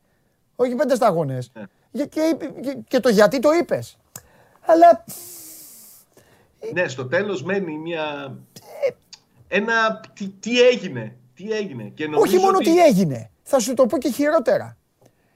Είναι το τι κάνεις ρε αδερφέ τώρα μέχρι το καλοκαίρι. Τι ψάχνεις. Καταλαβες. Ξέρεις θα μου πεις. Θα μου πεις. Λοιπόν, ε, πρώτα να δούμε αν έρθουν δύο-τρεις παίκτες. Μετά, ό,τι είναι να γίνει στο πρωτάθλημα, όταν μια ομάδα λέει ό,τι είναι να γίνει στο πρωτάθλημα, καταλαβαίνεις ότι το, το, το, το έχει βγάλει από τη μέση. Θα μου πεις το κύπελο, είναι και κάτοχος ο ΠΑΟΚ, έχει και ένα λόγο παραπάνω να προσπαθήσει να το κρατήσει. Ε, και θα μου πεις εντάξει και στην Ευρώπη, Μίτιλαντ και βλέπουμε. Ναι. Νομίζω ότι θα σου κάνω τρίπλα. Ε, τρίπλα, Νομίζω ρε. ότι για μένα το μέχρι το καλοκαίρι και το καλοκαίρι αυτό που για μένα αποτελεί την, το πιο μεγάλο ενδιαφέρον ως α, αντικείμενο στον ΠΑΟΚ είναι πώς θα οργανωθεί για την επόμενη σεζόν. Δεν είναι ούτε τα κύπελα, ούτε το τι θα κάνει στο πρωτάθλημα, ούτε το τι θα κάνει στην Ευρώπη. Εγώ θέλω Αν σε αυτό το δείξει- σημείο να κάνω και εγώ μια τρίμπλα σε σένα. Μάλλον όχι τρίμπλα. Εγώ δεν κάνω τρίμπλα. Θέλω να μπω ευθεία στη μεγάλη περιοχή εσένα και του οργανισμού του ΠΑΟΚ. Πιστεύω ότι το 2021 θα πρέπει να είναι και ο καθρέφτης για να αλλάξει ο ΠΑΟΚ την νοοτροπία του. Δηλαδή, να αποφασίσει αν μπορεί, ξέχνα, ξέχνα την ιστορία. Ξέχνα το αν έχει τρία πρωταθλήματα. Δεν έχει Ναι. σημασία. Και η Manchester City δεν υπήρχε ως ομάδα στην Αγγλία. Τι να κάνουμε. Και τώρα κάθομαι και παρακαλάω, λέω Θεέ μου να γκελάρουν, να γκελάρουν, να γκελάρουν και άμα πάω στην τουαλέτα και βγω έχουν βάλει τρία γκολ. Τι να κάνουμε; Το θέμα λοιπόν είναι ο ΠΑΟΚ θα πρέπει να αποκτήσει την νοοτροπία του θέλω να πάρω το πρωτάθλημα. Θέλω να πηγαίνω για το πρωτάθλημα. Δεν είμαι ικανοποιημένος με τίποτε άλλο από το πρωτάθλημα. Κάποτε το είχε ο Παναθηναϊκός αυτό, το έχασε. Τέλος. Ψάχνει τώρα ο Παναθηναϊκός, βλέπεις ο Γουλής, άκουγες τι έλεγε πριν. Οι 40 Ναι, ναι. πλάς, οι πιο κάτω, παιδιά που λένε ότι είναι Κάποια Παναθηναϊκοί στιγμή κάτω ο των ΠΑΟΚ 20, το 20 βρήκε χρόνων, αυτό σου που λένε εντάξει, λες. τέταρτη σούπερ. Ο ΠΑΟΚ λοιπόν πρέπει αυτό να το φτιάξει, να το κοιτάξει έτσι. Γιατί αυτή τη στιγμή η μόνη ομάδα που το κάνει είναι ο Ολυμπιακός. Δεν υπάρχει άλλη ομάδα. Και εκεί Κοίταξε, καταλήγουμε ο στο ΠΑΟΚ ότι γι' αυτό έφτασε παίρνει και το σε πρωτάθλημα ο αυτό το- Ολυμπιακός. Έφτασε σε αυτή την νοοτροπία Γιατί για, αν του πεις- για δύο χρόνια Τελειώνω. Αν πω τώρα σε έναν Ολυμπιακό, σε οποιονδήποτε, στον πιο light Ολυμπιακό που βλέπει την εκπομπή, τον πιο χαλαρό, τον πιο άσχετο με την μπάλα, αν του πω, μεγάλε, κοίταξε με στα μάτια, φέτος δεν θα πάρει το πρωτάθλημα. Σάβα, οι πιθανότητες να πάει στο λιμάνι κατευθείαν και να πέσει να βουτήξει, πίστεψέ με, είναι πολύ μεγάλες. Αυτή την οτροπία λοιπόν, ε, καλό είναι να την αποκτήσουν και άλλες ομάδες για να έχουμε και πρωτάθλημα. Αυτή την οτροπία ο Πάοκ τη βρήκε για δύο περίπου χρόνια. Ναι. Όταν έφτασε σε εκείνες τις δύο σεζόν με το Λουτσέσκου. Με το όσα έγιναν την πρώτη χρονιά και όσα ακολούθησαν τη χρονιά του αίτη του πρωταθλήματος και του Double. Ναι. Είναι απορίας άξιων πως κατάφερε την επόμενη του Double να τη χάσει και πάλι. Ναι. Είναι απορίας άξιων πως δεν κατάφερε να δημιουργήσει με αυτά τα στοιχεία που είχε μέχρι τότε και με τον Λουτσέσκου προπονητή μια ομάδα η οποία θα, θα, θα, θα έπαιρνε και πάλι το πρωτάθλημα την επόμενη σεζόν. Ναι. Τα τίναξαν, τεινάχτηκαν όλα στον αέρα μέσα σε ένα καλοκαίρι. Ναι. Άντε και δεύτερο το, το επόμενο που ακολούθησε λόγω financial fair play και όλα αυτά. Νομίζω ότι για να ξαναέρθει αυτή η νοοτροπία του πρωταθλητισμού στον ΠΑΟΚ του ακραίου πρωταθλητισμού. Ότι προσέχουμε και την τελευταία λεπτομέρεια. Τη συζητούσαμε την προηγούμενη εβδομάδα. Κάναμε αυτή τη συζήτηση και πάλι. Θα πρέπει ο Πάουκ να οργανωθεί πολύ περισσότερο διοικητικά. Και γίνεται μια προσπάθεια τώρα με, την, με τον ερχομό του, του Πορτογάλου, του Μπότο, που σήμερα θα βρίσκεται, όπως όλα δείχνουν στη Θεσσαλονίκη, να οργανωθεί σωστά δομικά από μέσα για να μπορέσει αυτή η οργάνωση να μεταφέρει, να δώσει ό,τι μπορεί καλύτερο και στο ποδοσφαιρικό τμήμα. Κάτι που δεν έγινε τα δύο προηγούμενα καλοκαίρια, για διάφορους λόγους. Ναι. Πιστεύω ότι είναι ένα βήμα προς τα μπρος και μπορεί του χρόνου όταν θα κάνουμε πάλι αυτή την κουβέντα με το καλό να συζητάμε για την 28η του Δεκέμβρη ως οριακή, ορόσημο ημερομηνία του ΠΑΟΚ γιατί ήρθε ο Μπότο στη, στη Θεσσαλονίκη. Μπορεί. Ναι. Θα δείξει με τις κινήσεις του. Μάλιστα. Ε, να πω μόλις ολοκληρώσουμε, θα σας πω κάτι για τον μπάσκετ του Ολυμπιακού, ένα νεότερο. Ε, δεν έχει να κάνει με, με τεστ, με αποτελέσματα. Ε, λοιπόν, τι λέγαμε, ναι, θα δείξει με τις κινήσεις του. Δίκιο έχεις. Πάμε λίγο στα πρόσωπα. Ε, ε, α, νομίζω ότι ένα από τα πρόσωπα ε, ένα από τα πρόσωπα για τον ΠΑΟΚ είναι ο Μπότο. Ναι. Αλλά βάζω τελεία. Γιατί θα τον κρίνουμε το 22. Δεν το δει και εγώ τελεία θα έβαζα, σωστά. Ε, θα τον κρίνουμε το 22 τον άνθρωπο. Ε, και τι θέλω να πω άλλο ε, τώρα. Πρέπει να πάμε ε, λίγο να δούμε. Όπως είπα και στους άλλους. Ξεκινάμε. Ιβάν Σαβίδης. Ιβάν Σαβίδης. Θα σε ρωτήσω το αντίθετο από ό,τι ρώτησα για τον Αλαφούζο. Στον Αλαφούζο προηγουμένως είπα. Κοιμήθηκε, ψήθηκε, ζεστάθηκε. Έκανε πράγματα τα οποία τα έκανε ο Σαββίδη παλαιότερα. Έκανε ο Αλαφούζος. Πήγε στην προπόνηση, χύμιξε. Για τον Ιβάν Σαββίδη θέλω να σε ρωτήσω τώρα, θα σε ρωτήσω λίγο το αντίθετο, το 21. Τον βρήκε πιο χαλαρό, πιο light, πιο Όχι ακόμα, πιο οι δουλειές του, η απόσταση. Τον είδα. Συμφωνείς σε αυτό; Ήταν λίγο. Ναι, ναι, ναι, συμφωνώ. Ναι. Απόλυτα ότι ήταν πιο απο, απόμακρος ως εικόνα, ως επικοινωνιακά. Ναι. Κατάλαβες. Ό,τι προσπάθεια και αν έκαναν οι άνθρωποι του ΠΑΟΚ να λένε ότι ξέρετε, συζητάμε, κάνουμε κάθε μέρα, μπλέκεται με την ναι. καθημερινότητα της ομάδας.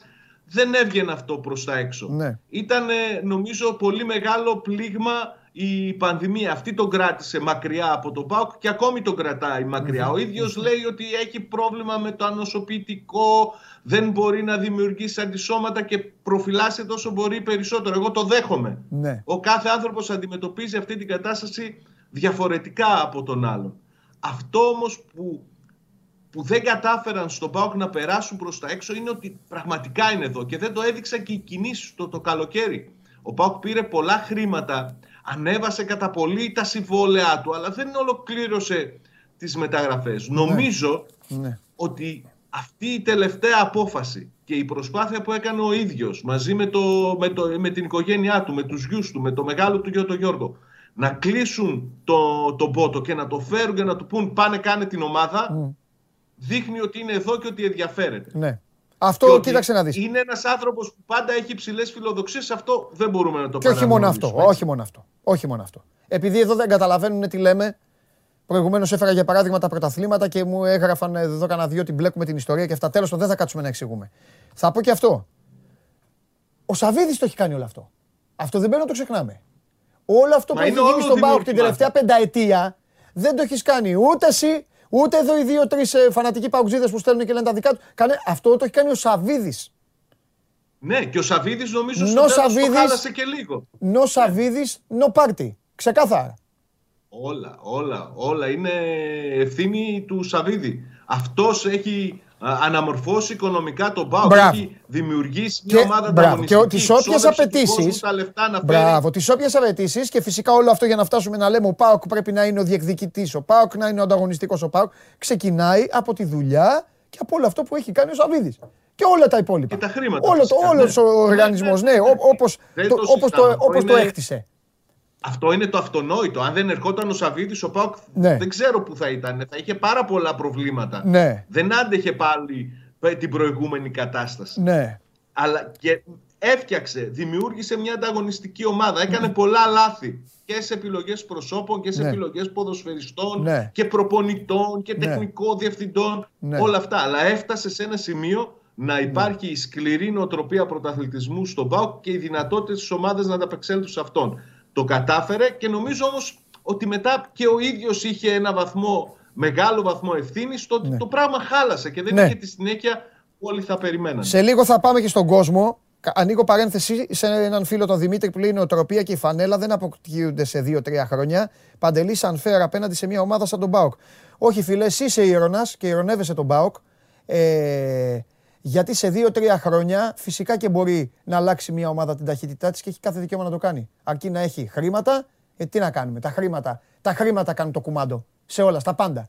Εδώ, ε, εγώ με σένα έλαμε να φτιάξουμε μια επιχείρηση. Άμα μου πεις δεν έχουμε λεφτά, τι επιχείρηση θα φτιάξουμε; Οπότε μην μπλέκετε, γι' αυτό είπα. Αφήστε στην άκρη τα τρία πρωταθλήματα, αφήστε τις ιστορίες, αφήστε τα όλα. Το φέρω ως παράδειγμα αυτό για να καταδείξω ότι ο Παναθηναϊκός και η ΑΕΚ που έχουν περισσότερα πρωταθλήματα από τον ΠΑΟΚ, για εμένα δεν ξεκινάνε από το ίδιο σημείο στην εκκίνηση. Υπότιτλους δεν μπορώ να βάλω σε αυτά που λέω. Αλλά ξέρω πάρα πολύ καλά τι λέω και ξέρω πάρα πολύ καλά και τι καταλαβαίνει αυτός ο άνθρωπος με τον οποίο μιλάω. Συνεπώς, επιμένω ότι είναι στο χέρι του ΠΑΟΚ να αφήσει τον Μπότο να διαλέξει και επειδή ο Πάκο έχει ένα πάρα πολύ καλό προπονητή, έναν τρομερά καλό προπονητή, μπορεί να παίξει αυτό που δεν παίζει. Γιατί ο Πάοκ, σας έχουμε αναλύσει τόσες φορές και με αριθμούς, κάνει ό,τι μπορεί, μα ό,τι μπορεί για να είναι κάθε εβδομάδα και χειρότερος. Αντί να κάνει ό,τι μπορεί για να είναι και καλύτερος. Διαφωνείς κάπου, φίλε μου; Ότι δεν διορθώνει τα λάθη του ΠΑΟΚ αγωνιστικά. Ναι. Κάθε φορά ε, μιλάμε για τα ίδια πράγματα, τα ίδια λάθη, τις ίδιες καταστάσεις. Δεν ναι. δείχνει μέχρι τώρα αυτή την, την βελτίωση που θα περίμεναν όλοι. Ναι. Αλλά όλα τα υπόλοιπα, ναι. Νομίζω ότι ο Λουτσέσκο έχει δείξει ότι μπορεί να, να δημιουργήσει μια ομάδα πολύ ανταγωνιστική. Και πιστεύω ότι και αυτό το, το, το, το, γεγονός ότι του δόθηκε ένας ρόλος παραπάνω στις μεταγραφές που στην πραγματικότητα ήταν θεωρητικός δεν το έκανε καλό. Ναι. Το Λουτσέσκο ό,τι και να το δώσεις θα δουλέψει με αυτό. Με το να ασχολείται με τις μεταγραφές αρχίζει μετά η Green. Και γιατί ναι. δεν ζήτησες καλύτερους ναι. παίκτες. Ναι. Και γιατί δεν έφερες εκείνον. Και γιατί δεν πήρες τον άλλον που ήθελες. Και όλο αυτό το, τον φύρει. Νομίζω ότι είναι δουλευταράς, έχει δείξει αποτελέσματα της δουλειάς σου και είναι και ο άνθρωπος ο οποίος μπορεί να δημιουργησει μια πολύ ανταγωνιστική ομάδα το επόμενο χρονικό διάστημα, αρκεί να του δοθούν και τα, τα όπλα, έτσι, τα, οι απαραίτητοι ποδοσφαιριστές. Καλύψαμε και τα πρόσωπα γιατί θέλω να πούμε για τον Γκαρσία και τον Λουτσέσκου, αλλά μόλις, ε, μόλις ε, είπες θα σου κάνω διαφορετική. Θα σου κάνω... Να πούμε ένα πρόσωπο που είναι για μένα πολύ σημαντικό. Ε, αυτό πήγα να σου πω. Πήγα να σου πετάξω εσένα την μπάλα, να πεις ναι. για ένα πρόσωπο, δεν ξέρω ποιο θα πεις. Πες μου για ποιον για να σου πω αν έχω και το, το επόμενο. Για τον Άντρη Γιαζίφκοβιτς. Ωραία, τέλεια. Αυτό ήθελα να σου πω. Κλείσε με όποιον παίκτη θέλεις. Οπότε το έκανες εσύ. Κοίταξε, υπάρχουν ποδοσφαιριστές που στο ΠΑΟΚ έχουν προσφέρει πολύ τα προηγούμενα χρόνια. Ας πούμε, ο Βιερίνια είναι πολύ μεγάλη προσωπικότητα, αλλά πιστεύω ότι ο Ζήφκοβιτς με την ποιότητα και την οτροπία που έχει είναι πολύ μεγάλη υπόθεση για τον ΠΑΟΚ. Και το ναι. γεγονός ότι ανανέωσε στις αρχές Νοεμβρίου το συμβόλαιό του για να μείνει στην Τούμπα είναι πολύ σημαντικό γιατί γύρω από αυτόν ο ΠΑΟΚ μπορεί να χτίσει μια πραγματικά σπουδαία ομάδα τα επόμενα χρόνια. Πολλοί λένε στη Θεσσαλονίκη, είναι μονότονο να τα ακούς κιόλας, ότι ο ΠΑΟΚ θέλει 11 Ζίβκοβιτς. Άντε τώρα τελευταία που ανέβηκε και ο Κούρτιτς και σκοράρει, λέει 5 Ζίβκοβιτς και 5 Κούρτιτς. Νομίζω ότι. Και πίσω ο... το Πασχαλάκι τέρμα. ο Ζήφκοβιτς. Επειδή είπες 5-5, γι' αυτό λέω. ναι. ε, ο Ζήφκοβιτς μπορεί να είναι η, η μαγιά γύρω από την οποία μπορεί ο Πάοκ να δημιουργήσει ένα πάρα πολύ, πολύ καλό σύνολο. Και πιστεύω ότι θα το κάνει τα, τα επόμενα χρόνια. Τέλεια. Φανταστικά. Ε, να, σου, να σε ενημερώσω απλά πως όση ώρα κάναμε εμείς ανάλυση εδώ, απ' έξω έχουν πεθάνει στο γέλιο. Τι να κάνουμε, το έχουν καταλάβει. Εμείς κάναμε την ανάλυση μας και πριν με το γουλί. Όπως καταλαβαίνετε, οι φίλοι μας έχουν σκοτωθεί για τα εμβόλια, έχουν γίνει μαλλιά κουβάρια. Ο Γιώργος Περπερίδης κάνει μια ελληνική κίνηση και όλα τα υπόλοιπα. Φιλιά πολλά. Καλή συνέχεια. Τα λέμε. Λοιπόν, ε, ε Γιώργα, σε βγάλανε από τα ρούχα σου, ε. Σε βγάλανε, δεν αντέχεις, ε. Ε; Έλα ρε, ωραία είναι αυτά. Λοιπόν, ε, λόγω της ε, κατάστασης, σας χρωστάω κάτι για τον μπάσκετ του Ολυμπιακού, λόγω της κατάστασης την οποία την γνωρίζετε, ε, πώς έχει γίνει, η σημερινή προπόνηση του Ολυμπιακού μεταφέρθηκε για τις 5, καθώς αναμένονται τα αποτελέσματα των νέων τεστ που υποβλήθηκαν οι παίκτες το πρωί. Κάποια στιγμή τώρα το μεσημέρι θα βγουν τα αποτελέσματα. Γι' αυτό και ο Μπαρτζόκας έχει πάει την προπόνηση πιο πέρα για να ξέρει ποιοι, αν θα είναι όλοι αρνητικοί ή θα προσθεθούν και άλλοι στους ε, ε, που έχουν ήδη πρόβλημα. Ξαναλέω, ο Ολυμπιακός έχει τέσσερις παίκτες επιβεβαιωμένα κρούσματα, με άλλους τρεις δεν γίνεται αύριο το παιχνίδι με την Τσέσκα. Αν δεν, βγουν, αν δεν υπάρξουν άλλα θετικά κρούσματα, τότε ο Ολυμπιακός θα υποχρεωθεί να παίξει με σχήμα υπέρ ανάγκης απέναντι στην πρωταθλήτρια Ρωσίας, η οποία και αυτή με τη σειρά της περιμένει να δει τι θα γίνει για το αν θα ταξιδέψει ή όχι στην ε, χώρα μας. Με αυτά και με αυτά τι μας έχει μείνει ο γίγαντας ο Τσάρλι. Πάμε.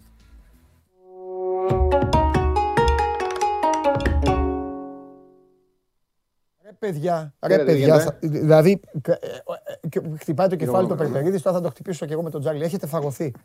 Ρε παιδιά, ποια κλήρωση θέλετε να σας δείξω; Θα σας δείξω κλήρωση όταν γίνει κλήρωση. Προφανώς εννοούν του, του, του κυπέλου. Αύριο είναι η κλήρωση του κυπέλου, ρε παιδιά. Τι κλήρωση. Θέλετε να φέρω μια γυάλα εδώ και να αρχίσω να βγάζω μπαλάκια εγώ για να ικανοποιηθείτε; ρε Τσάρλι, δεν μπορώ άλλο, ρε φίλε. Κάνω ολόκληρο τέτοιο. Εξηγώ για τον Πάοκ, μου γράφει ο ένας αν φέρει για τον Πάοκ αυτά που λες. Δηλαδή δε. Χαμός. Εντάξει, ωραία είναι Το ωραιότερο από όλα είναι ότι σκοτώνονται για το εμβόλιο. Μακελιό. Ναι, ναι, ναι. Βρίσκουν και τα κάνουν γιατί δεν είναι ο Χωριανόπουλος εδώ, αλλιώς θα σου έλεγα εγώ. Ναι, ναι.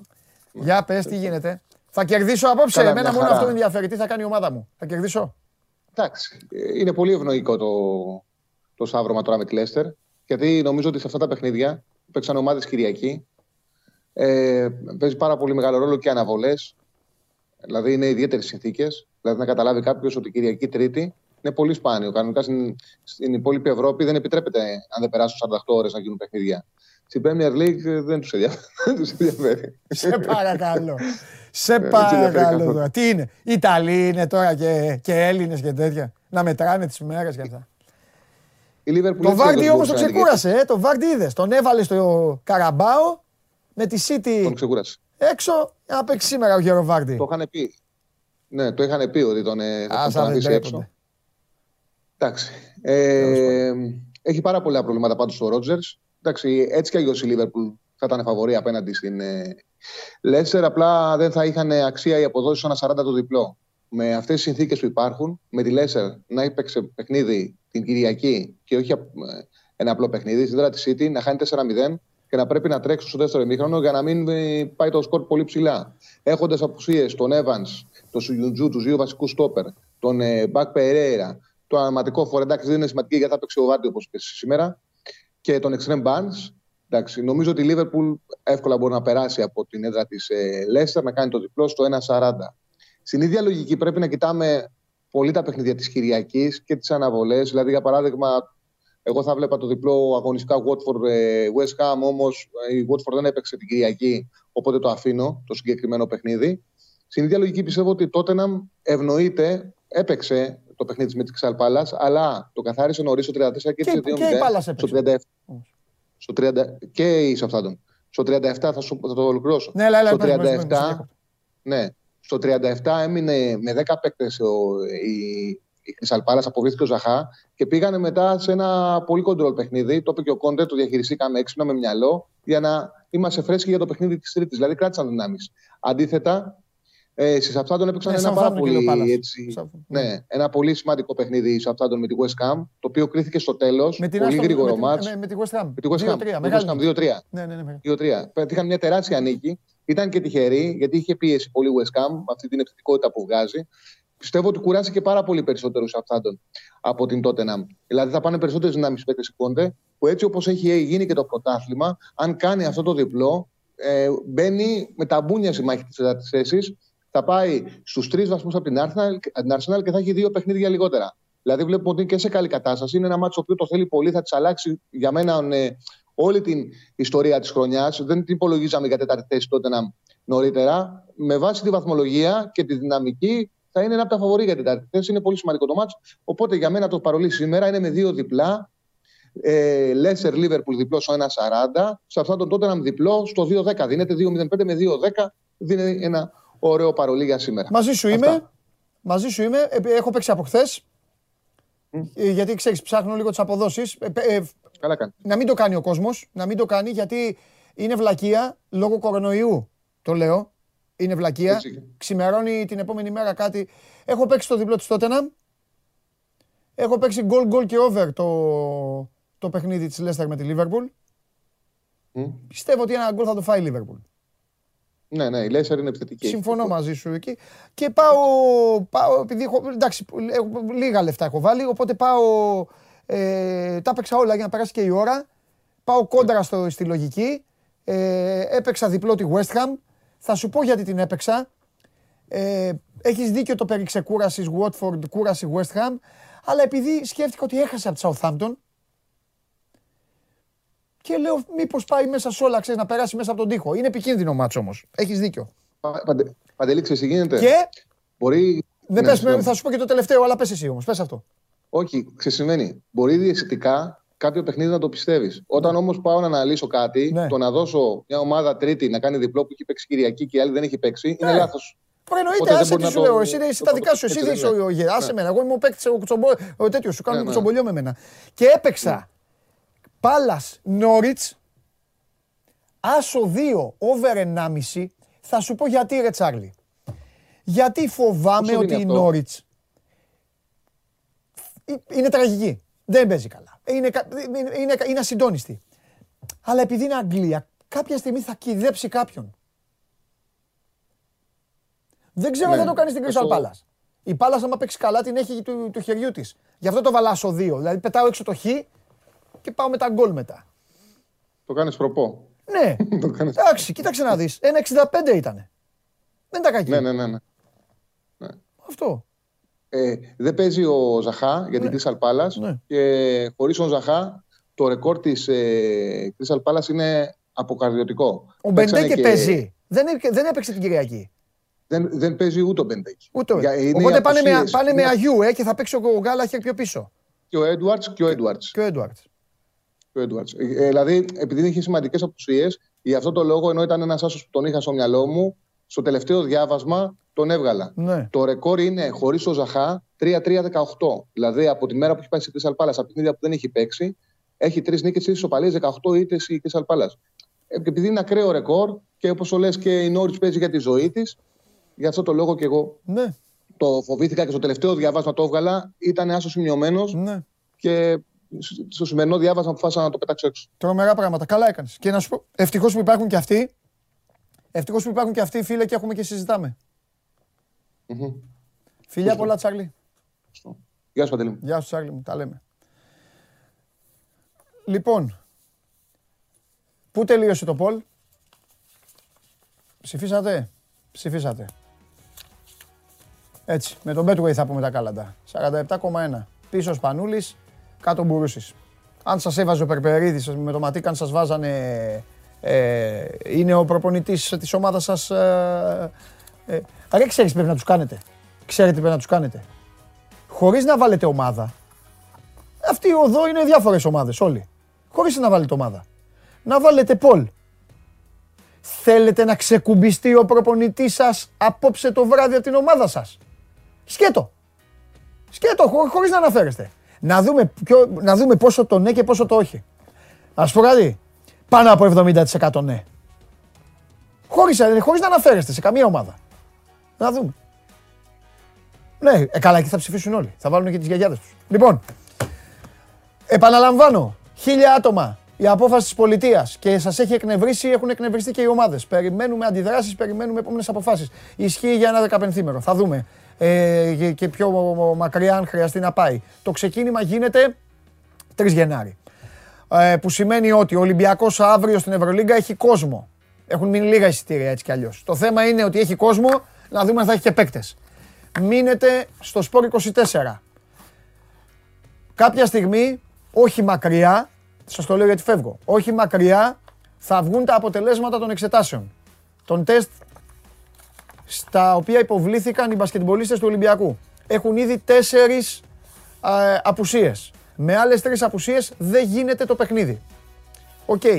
Αύριο εδώ θα συζητήσουμε, θα ξετυλίξουμε το κουβάρι του 2021 για τον Ολυμπιακό Κάνα δυο τζουρίτσες Άρη και ΑΕΚ γιατί δεν είχαμε σήμερα. Και φυσικά μπάσκετ εν ώψη Ευρωλίγκας. Να δούμε και ποια παιχνίδια θα γίνουν, ποια δεν θα γίνουν. Και πέμπτη είναι η τελευταία εκπομπή του χρόνου. Θα είμαστε χαλαροί, εορταστικοί και με άλλο κλίμα. Σας θέλω όλους εδώ την πέμπτη. Βάλτε και λίγο κέφι. Ψυχοπλακωθήκατε σήμερα. Ο ένας ψυχοπλάκος τον άλλο με τα εμβόλια και με τον κακό χαμό. Λοιπόν, είμαι ο Παντελής Διαμαντόπουλος να περάσετε μια όμορφη Τρίτη, να διασκεδάσετε με προσοχή, να κάνετε ό,τι γουστάρετε. Το βράδυ στις 10 η ώρα η μεγαλύτερη ομάδα του πλανήτη αγωνίζεται, οπότε υπάρχει ένας καλός λόγος να ανοίξετε τηλεόραση. Μέχρι τις 10 παρα 5 μην την ανοίξετε. Κάντε οτιδήποτε άλλο. Φιλιά πολλά.